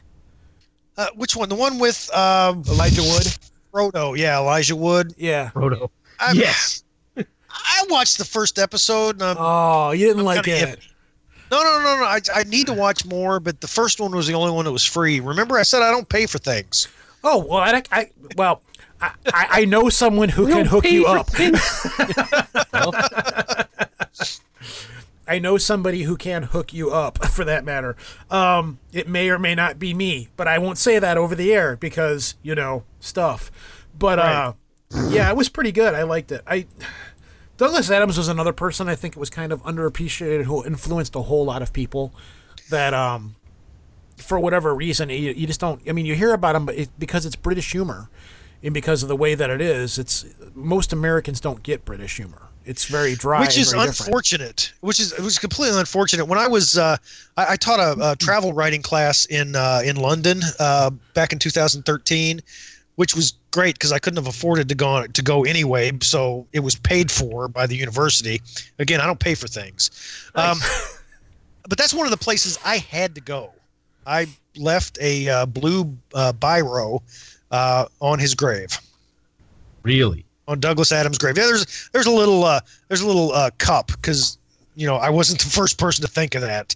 There were a ton of uh, of, of biros sitting there, No but I had to go see I had to go see his grave. I also had to go to the uh, to the Angel Inn in the uh, Highgate area of, of London because that's where uh, the Monty Python guys would hung out hang out and get drunk and talk about sketches. That's great. So I had to go have a pint there. Funny. It's good to go back to where it all began. Yeah, and I was, my God, in class the other day, one of my students, I said, What are you guys doing for spring break? And this one kid said, Well, we've got family in Norway and we're going to Norway. And I almost said, Oh. Why? Are you pining for the fjords? Oh, but I stopped hilarious. myself. I stopped myself because these were all freshmen and sophomore. And I said, that I, then I said out loud before, you know, I didn't say it. I said, I was going to make a Monty Python reference, but I didn't figure anyone would get it. And they all stared at me with blank eyes. Oh no! it was please. depressing. I remember Yeah, when my uh. oldest daughter discovered the magic of Monty Python's quest for the Holy Grail. Um, and it was a proud parent, parental moment in my life. I was like, "Yes, you're watching." It's kind of like, like when she first watched Ferris Bueller's Day Off, you know, or Sixteen Candles, like movies that we grew up with and watched and stuff. And then your your child comes along and watches them, and to them it's an old movie, but they can still appreciate it. And I was happy that she found Monty Python's uh, quest for the Holy Grail funny. Like I can make jokes to her and she gets them now. So you know, I was a proud parenting moment in my life to be able to say, "Here, watch this, and hopefully you'll find it funny." I hope you find it funny. You know. You know, on Friday right. nights, Friday nights, we let the we let the kids. We're like, oh, it's Friday night, school's over, kids. You can watch a movie tonight. So they get to pick the movie. This is about a year ago. My son, who's now twelve, said, "I want to watch The Holy Grail." That's Nice. boy. Parenting done right. Yeah, my you know my girl, my oldest is twelve, and she's been watching Grease. Oh, oh. Have you showed her Princess Bride yet? Doesn't like it. Doesn't. Wow, What are you doing wrong? wow. Um, I'm married. Oh, wow. I'm I'm sorry. I'm, uh, there's still hope. I mean, I'm sure she, my wife likes Princess Bride, so maybe, Who doesn't like up Princess. Bride? dude, I know people that hate that movie, like a visceral reaction. They hate it. I don't get it. What do you mean? The one uh, six fingered man. What's so funny about that? I'm like, oh, okay, we can't be friends anymore. Jason, do you do a lot of conferences and stuff like that? Have you have you gone to a lot of, of like say even paranormal ones? Have you have you met an assortment of strange people? Oh yes, uh, I've, yeah, I've, I've done a number of them. Uh, last one I did was a couple of years ago, and and I told the organizers I didn't want to do it anymore. hey, so the unbathed masses, I take it. Yeah, well, no. Here's here's what here's what the problem. And it wasn't just. I mean, it wasn't really the people because I've met some some some you know cool people who were there at the at the conferences. I mean, they're we're smart people. I mean, there was you know doctors and lawyers. That doesn't mean they're smart, but there were doctors and lawyers there, you know, along with you know roofers and custodians who were interested in this stuff. I mean, because everybody's experienced something paranormal, and they, I mean, they were interesting people, but a lot of the people who were there presenting that's what got me Mm. because they were talking about look at all these photographs of you know UFOs you got to look really close here and I'm like looking at them thinking you just you're making shit up Stop lying. you're you're doing the Richard You are fake thing news. now I mean Yeah, right. you're just you're picking something out of out of nothing and here's one of my greatest frustrations this is another reason why I stopped doing a lot of paranormal stuff Here we Is go. that- this is what I was digging for. Here we go. Yep. it's it's futile. It's it's futile. Mhm. Okay, I've experienced a lot of things. I've interviewed people who've experienced a lot of things. I've been present for people uh, documenting things that I am 100% guaranteed positive are paranormal. You know what? It doesn't mean anything because science wasn't there. Scientists weren't there, and even if they were recording the same things we were recording, they wouldn't be able to reproduce it, meaning Mm. it's not true. They it's not scientific. So until scientists are able, you know, until somebody puts a Bigfoot on a slab or brings uh, an alien body into somebody other than the government, woo, uh, or you know we've you know we've got uh, you know uh, Stantz and and Venkman and those guys who invent a. Uh, uh, you know, a, a trap that actually captures a ghost, and science can study it in a lab. You know, until that happens, you know, people are spinning their wheels. That's one of the reasons why we stopped covering so much of this stuff. Lately, we've been doing it because I've said a couple of times now that's just what's been falling into our lap.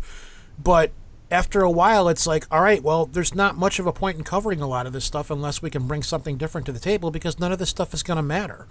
You It's, know- it's not, and it. I mean, I'll listen to interviews, and people will be going, like, "Me and my team, me and my team did Yeah. this. Me and my team did." You're not a team. You're plumbers. You're you're construction You're not a team. You're plumbers. and you know, it doesn't matter. You might come up with the best evidence ever.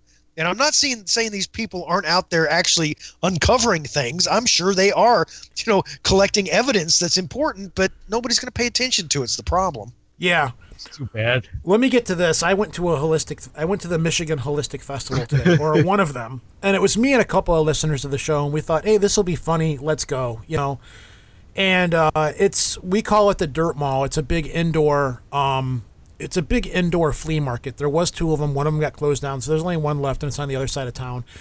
And we were talking back and forth on Twitter, and the Raelians were going to be there. Now, for a while, Did now- they have any clones with them? they did not have clones. I went there, admittedly, I have no shame in saying this, hoping that I would get to see boobies because the Raelians are known for going topless. You know, they'll see them at parades with their boobs hanging out, and th- they do have some very uh, voluptuous women with nice testicles, and they'll be in the parades and they'll be holding like the blow up green aliens, and they've got their little symbol and stuff. So I'm like, you know what? I'm like, I, I really don't want to go to. I don't like going to holistic festivals or paranormal conferences and stuff for the reasons that you just stated. But I'm like, we'll go to this. You know, it'll be Hey, fun. your motivations are not wrong. No, no, I, I was like, I'm, I'm, I'm I'm doing this for an honorable purpose. I want to see boobs. And we've been kicking around interviewing the Raelians for a long time. Now, we do a show series every once in a while, or a segment called Get Religion, where we've interviewed alternate religions. And everybody that we've interviewed up till this point has been in on the joke. They've either been fake religions or, you know, they've been in, they've been good spirits and good fun about it. And I kicked around interviewing the Raelians because I didn't want to have them on the show to laugh at them because up till this point that's what we've done and everybody's been cool with it. We interviewed the Church of uh, uh, the Church of the Subgenius and you know all these different ones. So I'm like, You uh, didn't make fun of the Jedi's, did you? not yet, but they did agree to come on the show. we just have not set up a time yet because Sweet. they're in Europe. There's well, there's several schools of the Jedi. I mean, not schools, but there's several churches of the Jedi. And the ones over in Europe, the British, uh, I believe they're from the UK. They were like, "Yeah, we'd love to come on your show." Blah blah blah. But there's the four-hour time difference, which makes setting up interviews hard. Um, which thanks for reminding me. I do gotta get in touch with them. So we went to this holistic festival today. It was a couple of listeners, and they're they're great people and uh, we're hanging out in this place. And we got there, and it was a holistic craft show where half of the thing was a holistic thing, maybe a quarter of it. Sorry, man. It's a holistic craft show. Yeah, yeah. We didn't realize it till we got there. I got there and I'm looking. It was me and this other person. It's uh this girl Dorian. She's been on our show, and then we got another listener of the show. His name's Eric, and he's really cool. They're both of the skeptical community, but they're the good guys. They're good people. So before we go there, I'm like, if I start laughing hysterically, one of you needs to hit me upside the head. And they're like, no, we're going to encourage you laughing because I didn't want to embarrass myself because I was going there. They're like, okay, now when you go there, bring your vibrations up, and I'm like, no, no, no. I'm an OT 19. I'm an operating Thetan 19. I don't, I, I, 19. I don't need this stuff. Blah blah blah. Kick it, Scientology. Bring the lawyers. So Oh we my get there. God. We walk into this mall. Uh, we call it the Dirt Mall, and it's basically I look at it as a 1990s Renaissance festival. Because everything that this place has, it's like booth after booth of tattoo parlors, car stereo stuff that you question as if it's real or not, um, old school computers that people are trying to resell, airsoft booths, uh, people selling airsoft guns, uh, cheap knockoff RC cars, and then they got one section of the the warehouse that's sectioned off for like their shows and conventions. So we walk into it, and I'm looking around thinking, I'm looking, wow, I'm like, there's a whole lot of holistic stuff here. You've got people selling the herbal oils and all this stuff. And then we walk about quarter way into it, we realize only a quarter of it is actually the holistic show. The rest of it is arts and crafts. Some of it is intermingled. And we look over and we're like, this is a holistic arts and crafts show. This is far stranger than I thought it was going to be. So the Raelians are there, of course. We walk up to this one table. And Well, this- yeah, but if it's always first, I need to interrupt because if it's a No, holistic arts and crafts show, that kind of makes sense because if you buy the belt from the arts and crafts show, you know everything is interconnected yeah, okay. when you put the belt on. Okay. so we walk up to the first booth, and it's a guy that's got this table set up. I'm not going to mention any names except for the Raelians because they were actually the cool. Pe- they were the coolest people there. So we walk up to this table, and this guy's got this sculpture there. It's carved. It's like a piece of a tree cut in a slab, and it's it's lacquered, and it's got like a little water bowl, a fountain in the middle of it, and then it's got like this it's got like a tree sticking out of it with Jesus on the cross, and then it's got like a little gray alien fishing into the pond. It's really bizarre. I'm looking at going, what the heck?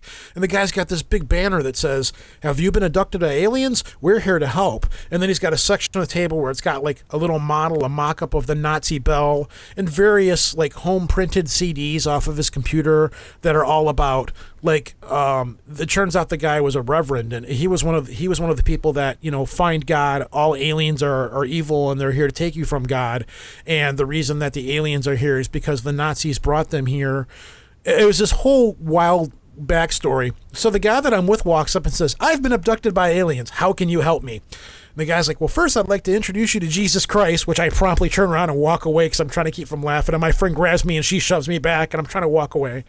So I get a picture, and the banner says, If you've been abducted by aliens, we're here to help. So the guy goes into his big long spiel. So then we're walking around a little bit, and there's people selling the holistic salts and the herbs and uh, the, the candles, the spiritual candles, and the beads and the stones, and all of these different things. Um, and then we go up to this one table, and there's this Miss Cleo woman, like woman there, and she's selling all of these salts that have been mixed with herbs that you burn or melt or something like that, and they put positive spiritual vibes into the air from their scents. And it was all like, okay, whatever. And then you go to the next table, and there's the guy making the holistic pot holders, you know, for grabbing pots off of the table. Um, and it was it was just really something. And then you got a guy who's the candy vendor who obviously doesn't belong there at all, and all he's doing is selling homemade candies or candies that he bought from a bulk food store and put in little individual Ziploc bags, and he's selling three for five.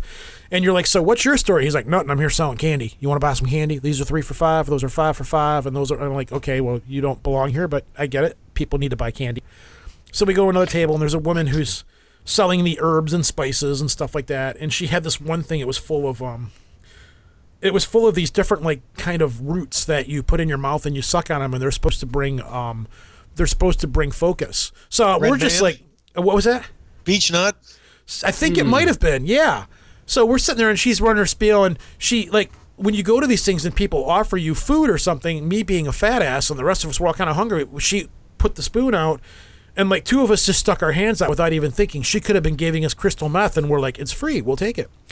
So we're putting the stuff in our mouth, and then the guy that was with us, he puts a whole bunch of it in his mouth, and we're talking, and he's like, "Oh my god, I've got so much focus, I can't unfocus now because it had a horrible taste." She's like, "Just chew on it, put it up in the roof of your mouth or in your gums, and suck on it for a little bit." And the taste was horrific. Um, sure, it wasn't licorice root. I don't. It didn't taste like icor- licorice root. It didn't taste like anus. It didn't taste like anus. Anus. A- It didn't anus. taste Wait like a minute. Anus. It Tastes like. I think you're in the wrong place. no, it didn't taste like anus. Sorry. Anus.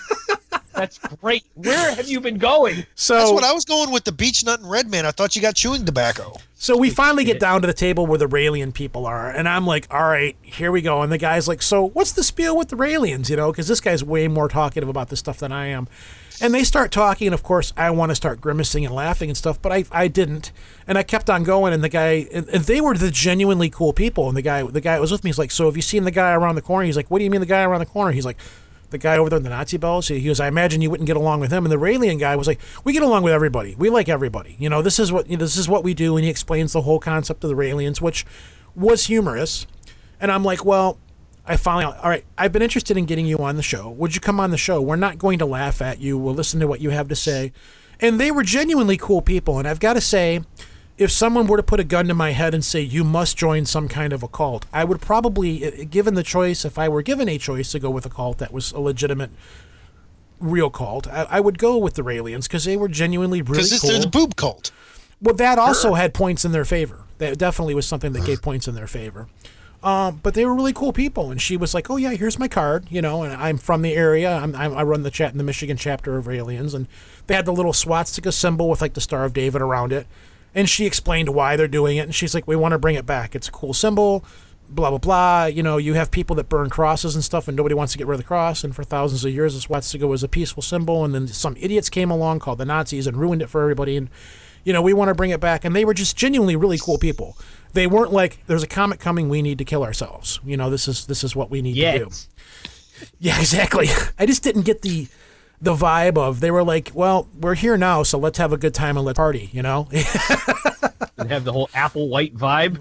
they yeah so they were cool people of all the people that were there you know they were like we get along with everybody and i'm like what about the people that think you're crazy and she's like yeah whatever you know they think they're they think, as long as they're cool with us we'll be cool with everybody we like everybody we're, we're fine with it i'm like well will you come on the show? And she said yeah i'd love to. Here's my card blah blah blah. And i said we're not going to laugh at you. We might laugh together and have some fun you know and whatever but i don't think we're going to try to, li- laugh at you. She goes eh, we don't care. We like getting laughed at. We're not worried about Wait, it. you promised I wouldn't laugh at her? what are you doing?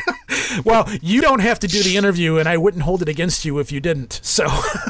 Oh, you think I'm gonna miss that? But yeah, we met. I met the Raelians, and they were they were genuinely cool people. Whereas the guy around the corner, like if you'd have walked up and uh, sprouted a quarter of what the guy what they were saying, he was like, no, no, no, blah blah blah, and you know, fire and brimstone and Nazi demons and Jesus and stuff like that. Whereas the Raelians were like, yeah, whatever, you know, this is what we do. Here's our book. You know, you get it for free. You know, it's it, going to those going to those like conventions are. I mean, they're a mixed bag because Oh yeah, I've gone to a few. I went to a few uh, as when I was working in, in, in the newspaper industry where uh, nobody else wanted to cover stuff like that, and I'm like, okay, I'm cool with it. I'll go. And, and I went. I mean, I've gone. I, I went to ones that. I mean, I remember interviewing a woman. She was a really attractive lady in a nice blue dress, wearing a uh, golden pyramid on her head. Um, that was interesting. You know, the, the, the ones you know selling the herbs and the crystals. I mean, what what the hell ever. But I ran into these people who um, were from the you know they were spiritualists. They were from the spiritualist church. I'm like, okay, yeah, these guys are nuts. Thinking in my head. So I, I sat down and, and spoke with this spiritualist minister, and she was from I believe Georgia, and you know I was asking her a bunch of questions. And then I got to okay, how does how does somebody be a spiritual? How does somebody become a spiritualist? And she just looked at me as ma- matter of factly and said, "There's there are two different ways. One, you can be born into the spiritualist church, just like you. You were born into the Methodist church, and you're a Methodist." Thinking in my head, okay, yeah, okay, I'm Methodist. You know, if she would have just guessed Baptist, that's probably better for this location. But Methodist isn't a bad guess, so I'll hmm. just I'll just cruise with that. And I said, well, what's the other way? She goes, oh, you convert. A lot like your mother, who who your mother was a Catholic, and uh, you know when she married your father, who was a Methodist, she had to convert to be a Methodist, and uh, you know it's like her. And and I'm, at that point, I'm thinking, what the hell? because she nailed it. Who? How would somebody with a straight face talking BS would have you know pulled out the fact that yes, my mother was a Catholic and she converted to be a Methodist when she married my dad.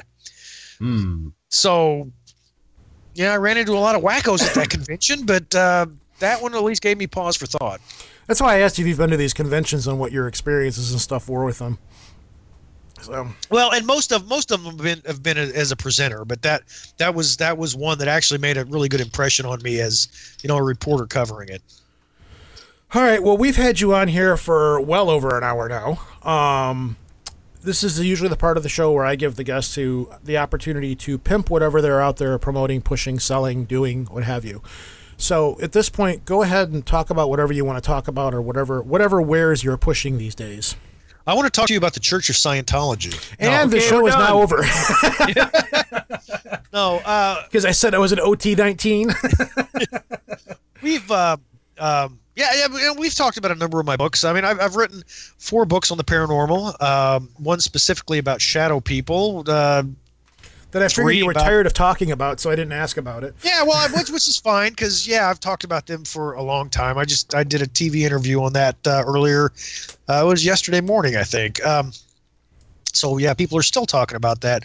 But I- I've written four on the paranormal and, and, and the travel log we talked about across the corn swept land. I've uh, the the the parody survival guide. Uh, there are 14 chapters on how to how to fight uh, different monsters that uh, that attack you in your home. Plus, there's also a chapter on how to survive the apocalypse. Uh, you know, you're going to want fresh water. You're Hmm. also going to want to deal with the Offutt bread hypothesis. The Oh, why? wait, what? Whenever society breaks down, you know, you're going to want a sandwich. Oh, You're going to need to very know how to make bread because, you know, I butternut make bread. outstanding bread. So uh, I've got a recipe in there on how to make bread. I also have Nice. uh, directions, uh, various directions on how to make fire uh, without uh, without matches or a lighter, and uh, how to purify your own water. Uh, there is also a chapter on uh, the monster killer uh, legal uh, legal legal The- the rights. Legal Defense Yes. Fund, yes. Yeah, your legal defense fund. So uh, yeah, there are a lot of rules out there about uh, killing people and killing monsters. So uh, you know, I, I help you get out of jail free. Uh, and then there, my, we talked about my novel, uh, a funeral story, and uh, my latest book on uh, you know horror stories, which you guys seem to like. Uh, Road Yeah. closed. They're uh, all available at Amazon or on my website, which is jasonoffutt.com. Nice. This is also how people can get a hold of me. www.jasonoffutt.com. I've got my contact information. I'd love hearing from people. What do you got work in the works next? Well, I've written a um, uh, a book. Uh, it's a YA fantasy. I'm trying to broaden my horizons as much as possible. Uh, it's going through its fifth edit now. I got high hopes for it, and tonight I just started on its sequel. Uh, I was uh, working on it whenever uh, whenever you guys called. Ever thought about writing paranormal porn? Oh God, why? I wrote it. I read an article. I'm told it sells uh, well. I read an article a couple of years ago about a woman who's who writes Bigfoot porn and it put her kid through college. So yes, I've we considered. might know her. Yeah, we actually might. We may Yeah. know her. We we almost had her on here on Valentine's Day, but for whatever reason, things just couldn't work out. We had a bunch of stuff going on. I I think I might know who she is. Mm-hmm. Seriously, she put her kid through college. Was her That's a name lot of money. Sharon? I, I don't remember. But how many people are writing Bigfoot porn? I bet it is her. There's a lot. There, I was. Actually, there are quite a yeah, few there there are write it. quite a few. I would tell you to go and actually check it for yourself, but you don't want to see the number of results. Make I also sure you don't have the want that- filter on. I don't want that on my search history. Exactly, exactly. Yeah, I'm told it's quite lucrative. And, and uh, what was who's the big guy that that uses the pseudonym and writes all the crazy ones? Lobo. We used to, we talked about him many times. Oh, I can't remember what his name is. He was like I was I was gang raped by gray aliens or something like that. He he, he comes up with all those, but I'm told it's quite lucrative, and it, people just crank them out like you know like the old school days of, of dime novel science fiction. and they get paid by you know how many words, and they just crank them out. And nowadays with straight to Kindle, you don't have to worry about a publishing company or anymore. Oh my God, this is really more of a statement on our current society than anything else. Who the hell is buying this?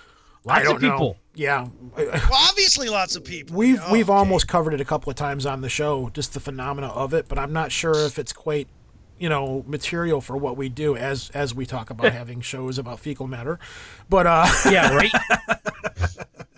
Fast food freakouts. Yeah, Yeah. sure. Why not? exactly. But I'm I'm told it's quite lucrative and I'm told there's a lot of people that are out there buying the stuff. There was um way back when the whole color change dress ordeal was going on. If people couldn't decide if the dress was black or gold or whatever color it was, somebody wrote a gay porn book about being raped by the gay by the gay color changing dress or something along those lines. Yep, they sure did. Yeah. So we've taken you down a path that you don't want to go down, I'm sure. But uh, a- as we often do, I, I don't. I don't. I don't know. I'm. I'm kind of thinking about things right now. yeah, just don't use your real name. That's what nobody does. Very few people in the business do use their real name. You know, just get a hold of a publishing house and crank them out there. If anything, it's beer money. You know, or money to make beer because you and I are both avid homebrewers. Yeah, I haven't. I haven't. Uh, I haven't. Uh, oh, my last batch was a disaster. I haven't. Uh, I haven't started another one. I am drinking homebrew right now as we talk. Well, I'm envious. Don't be. It's not good. I, drank all of mine. It was terrible, but I, I drank all of it. I make really good mead, but I don't make very good home beer. Um, it's, I just literally threw this together out of leftover stuff that I had and said, I'm going to make some kind of beer out of this and see what happens. And um, so, anyways, uh, yeah, thanks for being on the show. It's been a pleasure talking to you. Um, I'm gonna let you go, but don't hang up. Uh, thanks for being here. You know, it's it's nice to see you writing writing what you're doing, and it is good. It's they're very good books. Good stuff. I mean, seriously. I'm going to be 100 percent honest. I really like your your comedy a lot better. Not that your horror is bad, but I do like your your comedy much more um, because you're a very funny guy, and I just really enjoy reading your funny stuff. But for your first venture into the horror realm, um, I found it very good, and I, I am going to be it's recommending great. it to people. And I do strongly suggest people buy it. What's nice, especially with fictional short horror. Um, or you know, short stories. Period. If, if you got to go to the bathroom or something, or you're stuck at the the DMV or whatever, it's there. You can read through them very quickly. It's not like a novel where you have to get invested into something. You can blow Right. through No, a I, short story. I, I love toilet books. You No, know, bathroom books are awesome. bathroom books are the best. Yeah, absolutely. So yeah, I love, I absolutely love short stories, and they, uh, it's not as mi- there's not enough out there. No. Some of Not some like of my they used to favorite books. I've got a, I've got a, uh, you know. Uh, a number of books of uh, you know A- Asimov and uh, and Bradbury, uh, uh, Arthur C. Clarke short stories. Those Mhm. I reread those all the time. Have you ever thought about? I, I wanted to ask you this earlier. I want to let you before I let you go. Have you ever thought about going into the realm of audiobooks? You know, have you ever thought about putting some of this stuff down as audio and selling them in audio form? Uh, yeah, I've thought about it, just haven't gotten around to it. And there's your It's answer. just- I got a lot of I've got a lot of a lot of things going on. I'm too just, lazy, man. I'm a parent. Dude, he's like a teacher, dude. Back off. no, I mean I've got four months uh, four months of vacation a year. I mean I should do something with that, right? Oh yeah, I'm Yeah, you writing don't need to books. decompress or anything. You're out on road trips. All right, Jason, we'll let you go. It's been a lot of fun. We need to do this more often. You know, we need Yep. to uh, just get out, just get out and talk with you, and just not, you know, not deal with books or anything like that. I know uh, this has been great. I love talking with you guys. It's like I'm just sitting around with you guys drinking beer. Oh wait a second. then you are. I am. We are actually, except for Lola. Two out of three are. yeah, two out of three of us are. So uh, yeah, we're gonna let you go. Thanks, thanks a lot, man. Take care. All right, great. Hey, it's great to be on the show. I really appreciate it, man. You guys have a great night. Thank you. Thanks so much, Jason. Want to get in contact with the show or listen to back episodes? It's easy. Go to www.projectarchivist.com. On the right side of the page, you'll find links to our archives, as well as links on how to get onto our Facebook page and follow us on Twitter. If you want to leave a voicemail for us, it's 734 681 0459. Yes, we do listen to all of them. Or if you want to talk to Lobo directly, you can call 203 212 9975. Yes, that will in fact put you in touch with his cell phone. If he's available, he will take your call and talk to you. If you're just looking to send us an email, you can do that at projectarchivist at gmail.com. Don't forget to look for us on iTunes under the podcast section, or you can stream us right to your phone with the Stitcher Android app for free.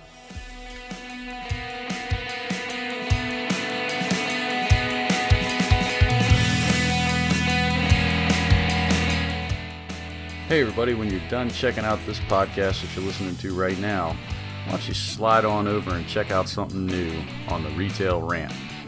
I'll be there, the ranty bastard, destroying everything and anything that you may hate about working in retail. So, check it out. It's available on iTunes, Stitcher, Spreaker, just about anything you can listen to a damn podcast on. So, come on over, check it out, enjoy the rest of this show, and I'll see you soon.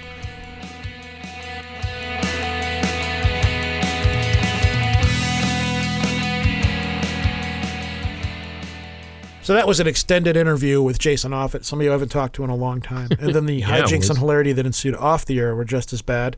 As normal. Yeah. Um. Yeah, but do go do go find his books. Just really buy how to how to kill household mo- mo- raw monsters with common household devices. If you've got a Kindle or you can get the Kindle app, it's a cheap book. Pick it up. It's very very very funny. Um. The Through a Corn Swept Land is also a really funny book. His uh, short story fiction is nice. Uh, we did really enjoy that. We're not just saying that because he was on the show. We liked it. No. It was cool. No. It was an easy We're not read. we're not ones to do lip service. If we don't like something, we let people know we don't like it. Yeah, the amount of books that I've gotten. We I actually had somebody contact me this week via our Gmail, and they sent, uh, which is one, one of it's I weird that it, we talk about the holistic show that we went to.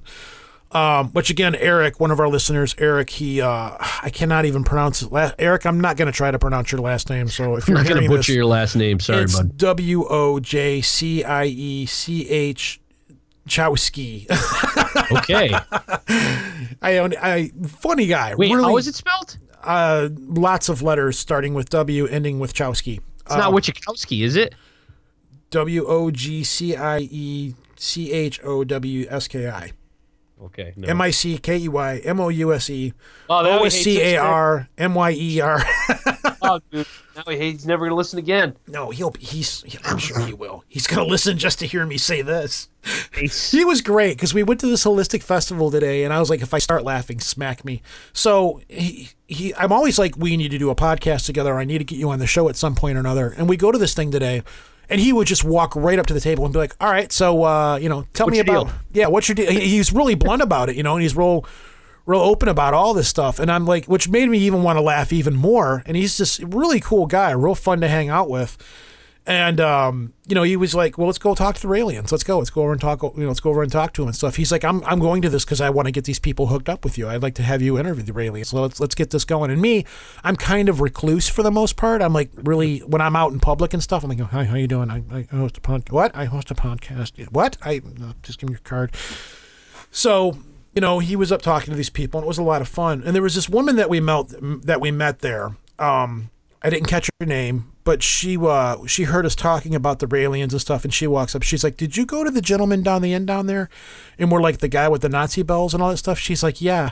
She's like, "I told him I did yoga," and the guy looked at me with a straight face and goes, "I'll pray for you." And she was like, "What's that all about?" And I'm like, "I don't know." And we found it really funny, and she was really cool. And I gave her her, you know, she she I told her about because I was wearing my Project Archivist shirt.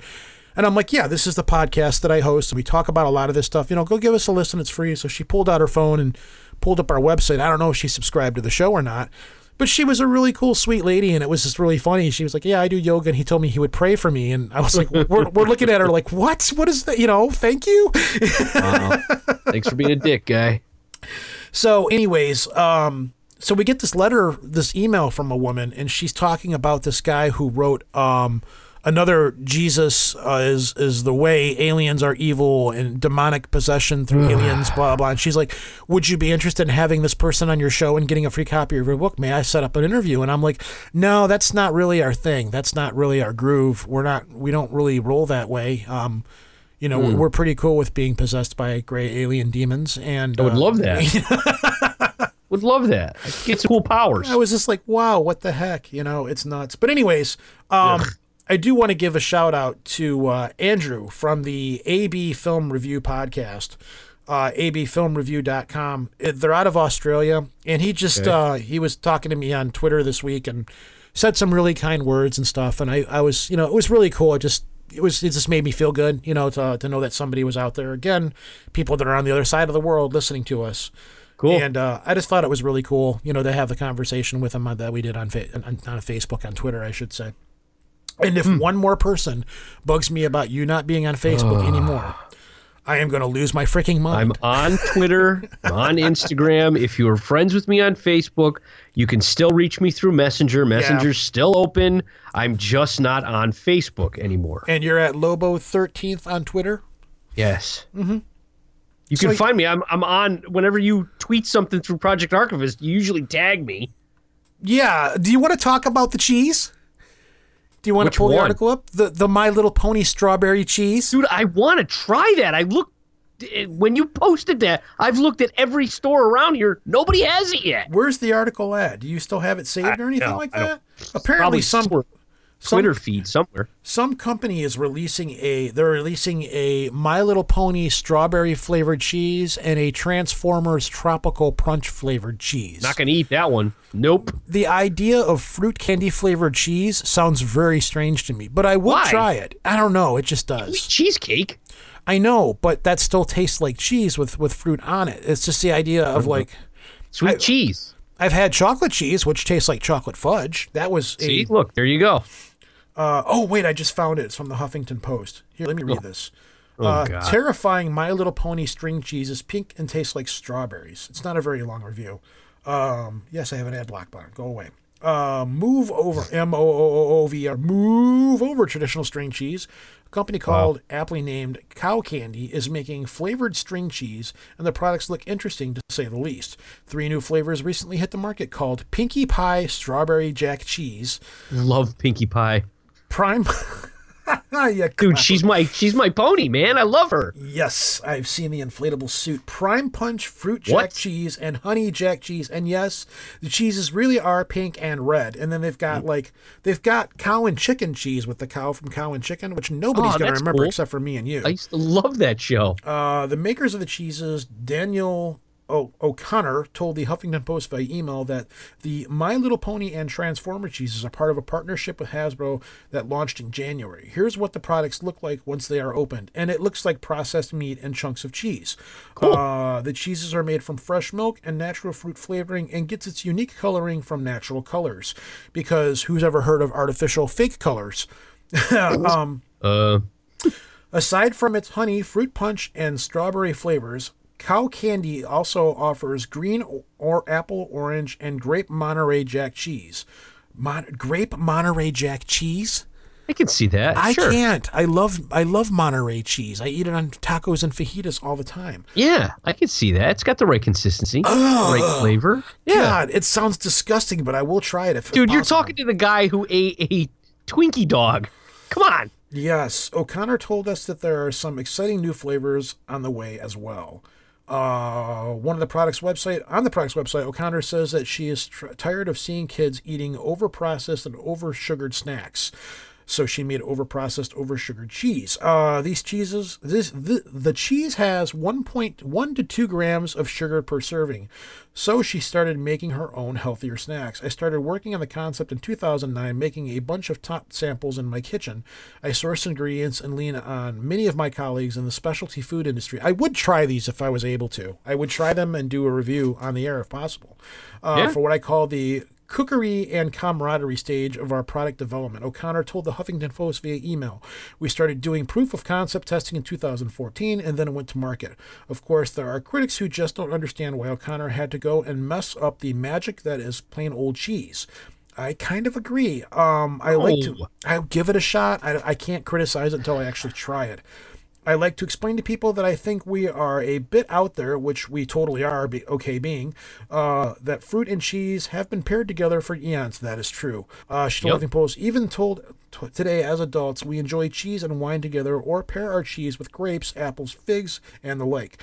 Cow candy is just juvenile expression of our pairings. P.S. Strawberry milk exists. Yes, it does. She's got a point. And so Yep. does yogurt with fruit flavorings. Yep. Uh, a whole lot more sugar. Uh, flavored cheese is nothing new, though brands like Kraft and Polly-O usually stick to flavors like jalapeno, sweet barbecue, tomato, basil, and cracked black pepper. Uh, if you're interested in trying string cheese, an 8 count retails for $6 on the Candy Cow site. I wonder if we should bug her and see if they'll fr- send me a sample and do an on the air review. Um, I want to know where to get it. I can't find it. I don't. I'll, I'll, you know what? I'll email her. Uh, What's the worst they can do? Ignore us and not send us anything? I mean, we had the company that sent us the box of uh, Soylent Green crackers at one a box. They sent us a, A of- case, yeah, they sent us a case. That was our. That was, I think, our first actual giveaway of any kind when we mailed out all those boxes of crackers. I don't know if I. Ha- I don't think I have any left. Actually, I don't. I don't think I, I ate do them all. anymore. I, you you ate them all. Yes, I ate them all. I used port wine cheese and I ate them all. they weren't that bad. Soylent Green was okay. Um, yeah, that's pretty much the whole thing on the article.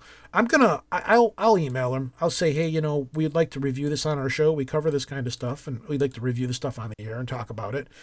You know, so yeah, if you guys hear this, you know, I, I'm only laughing at it because it sounds the concept of fruit and cheese together like this sounds very strange to me. But I would very much love to try these, and I'll eat them on the air and review them, and you know, see how they taste. You know, and, and, and give you guys a shout out and all that stuff. I want to know where to get it.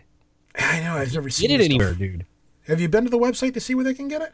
I'm looking right at Pinkie Pie. It, I actually have that picture I put up as my my profile picture at one point. Uh, the picture of the cheese or Pinkie Pie? No, itself? Pinkie Pie. Let's go to the Cow Candy website, www.cowcandy.com. Look at all the free advertisement and promotion we're giving them right now, Yeah, whatever. Uh, our story shop. Let's go to shop. Uh, shop loading. loading Well, you got to order it from them, or they got to have. It's got to be on store shelves at some Uh, point. Six dollars a bag for all of them. Uh, cow candy variety pack, fruit punch, uh, fruit punch jack, and grape cheese, strawberry jack, and orange jack. And those are the uh, cow and chicken cow. Mm. It doesn't have a location for where you can buy the stuff. You must have to order it off of this. Oh man! So they just send it to you in a refrigerated container. Maybe. Well, I'll bug them. Dude, I want that. I want the Pinkie Pie strawberry. I'll bug them. You want to email them or you want me to do? it? I'll do it. You do it. I'll do it, and I'll give them your address, and you can you can review them. Um, Dude, I would just, so I'll, I'll, I'll buy the ones for myself if I have to. I'm actually half tempted just to order the stuff with the Patreon money and say this. and then just didn't make a review even without them knowing about it. listen. You either send it to us or we're gonna do it on our own. Yeah, right. How great would that be? Either you send us Oh. something and we talk good about it, or you send us something and we'll talk bad about it. now But I don't know. be freaking thugs. That's Yeah, horrible. no kidding. No, we're gonna extort them for money for cheese. No, really. If you guys hear this, me. I, I want to review this. I, I really do. I want to. I want to check this stuff out. You know. Dude, I would so yeah, yeah, I would eat that. I would eat that. Absolute, no question. All right, let's wrap this show up and call it good because we've been here for a little bit now. We've been going at this for a couple of hours. This is probably one of the Yeah. longest shows we've done in a while. Um, you're not going to be here next week because you're dance dad next week. Yeah, I might be. I'm not guaranteed. It's all right. I got Dennis from uh, Almost Educational coming back in with us. Cool. If all goes as planned without any hitches or anything. Uh, So far, curse, cursing the show hasn't happened too much. And then um, I've actually stopped. We've got one more interview that I've got set up for April because I didn't want to pass up on it. But I've made it a point to not try to book interviews again right now. I've actually told a couple of people, no, we can't do this right now. We need to take a break for a little bit. And then April 1st, I'm not going to be here. But that is I'm when your a spark. episode. Well, that the April 1st is when your next episode is going to drop. And notice not Yeah. an April Fool's joke. It really is you are dropping another episode of the Spark Yeah, next one. and I'm working on recording another one for April. So really? I told you I want to get one a month. Yep. I'm surprised. I was talking to people Yep. today about how I was so impressed with your, your level of output and how you're doing things now. Because I was brought up in the conversation again. Did Lobo leave uh, Facebook? Yeah, well, he's doing stuff again. You know, blah blah blah. You know, and I'm, I'm like, he's working on he's working on his own stuff now. So, and again, I'm completely fine with it, and I love it. So, oh yeah, one more thing: the Michael Hughes thing that we had last week about the binding Trump How'd that spell. go? I, you know, it's strange. We've actually got people. I've had more than more than a few people send me messages saying, "Hey, I I don't believe in magic. I'm not a practitioner of magic, but I'm going to try this. I'm going to do it, and I'm going to see what happens." And you know, because there was one thing. It, one thing about Michael was he was like, um, you know, because he said he's like, even if you're not a practitioner of magic, give it a shot. You know, it's kind of like. It's kind of like a guy asking for spare change. You know, if you've got some spare change, toss it our way. That's kind of what he's doing. He's like, hey, if you don't believe it, give it a shot anyways. We can use all the The help whole, we got the whole premise is chaos magic anyway. So it pretty means- much pretty much but we've got people like well established people that listen to the show that we know very well some people are very much promoting what he's doing now again we're not this is not a political thing Nope. this the idea of what he was doing was something that was out there but we've people that are actually like i'm not at all into magic i don't believe any of this stuff but i'm going to give it a shot just for the heck of it and see what happens. So you know and i was on where did the road go again last night Cool. very last minute, uh, listening to Josh have an existential meltdown about what would happen if ET was actually if if the announcement was made that extraterrestrials are out there and has been visiting the planet. Uh, we had a big long conversation that went into all kinds of crazy areas as it normally does when I'm on the show, or as it normally does whenever we have a roundtable discussion. It was one of the funner moments because I got to play the part of the asshole. I was like, okay, for tonight's episode, I'm going to be that skeptical asshole guy you know, and I'm going to do this, this, and this. This is not how I am, but I'm going to do it for the purposes of the show. And I stated several times throughout the show. guy. And then afterwards, uh, Josh sent me a message saying he, he said he liked Unbound Row. So I sent him a picture back of the two guys from Pulp Fiction with the red rubber ball gags in their mouth. Oh, for Christ's sake! oh my God! Go get the gimp. So I don't know when that episode's going to drop. It'll probably be in a couple of days. So if you're a listener of Where Did the Road Go, you're going to find me popping back up on there again because I had a rare Friday night where I was able to go on there. And he just had Robert Schneck on there too. Um, Cool. Yeah, he had Robert Schneck on Where Did the Road Go through us. Nice. So, um, but that's it. I'm done. You know, I'm I'm beat. My voice is starting to go, and the caffeine's starting to wear off. Nice. So, you know. Anyways, this is uh, Rojan from Detroit. Peace out. This is Lobo from Connecticut. I don't know. All right, folks. Peace. Bye bye. Reminiscing on our indestructible days. The party never seemed to end. We donkey punched the night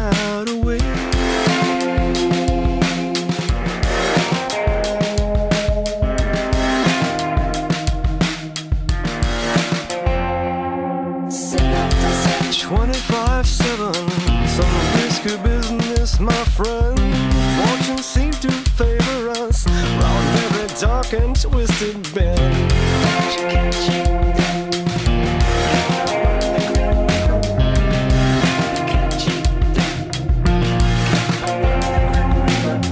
This glass I raise is heavy, heavy as my heart this day. The river slips right past us. The mountains stole your breath away.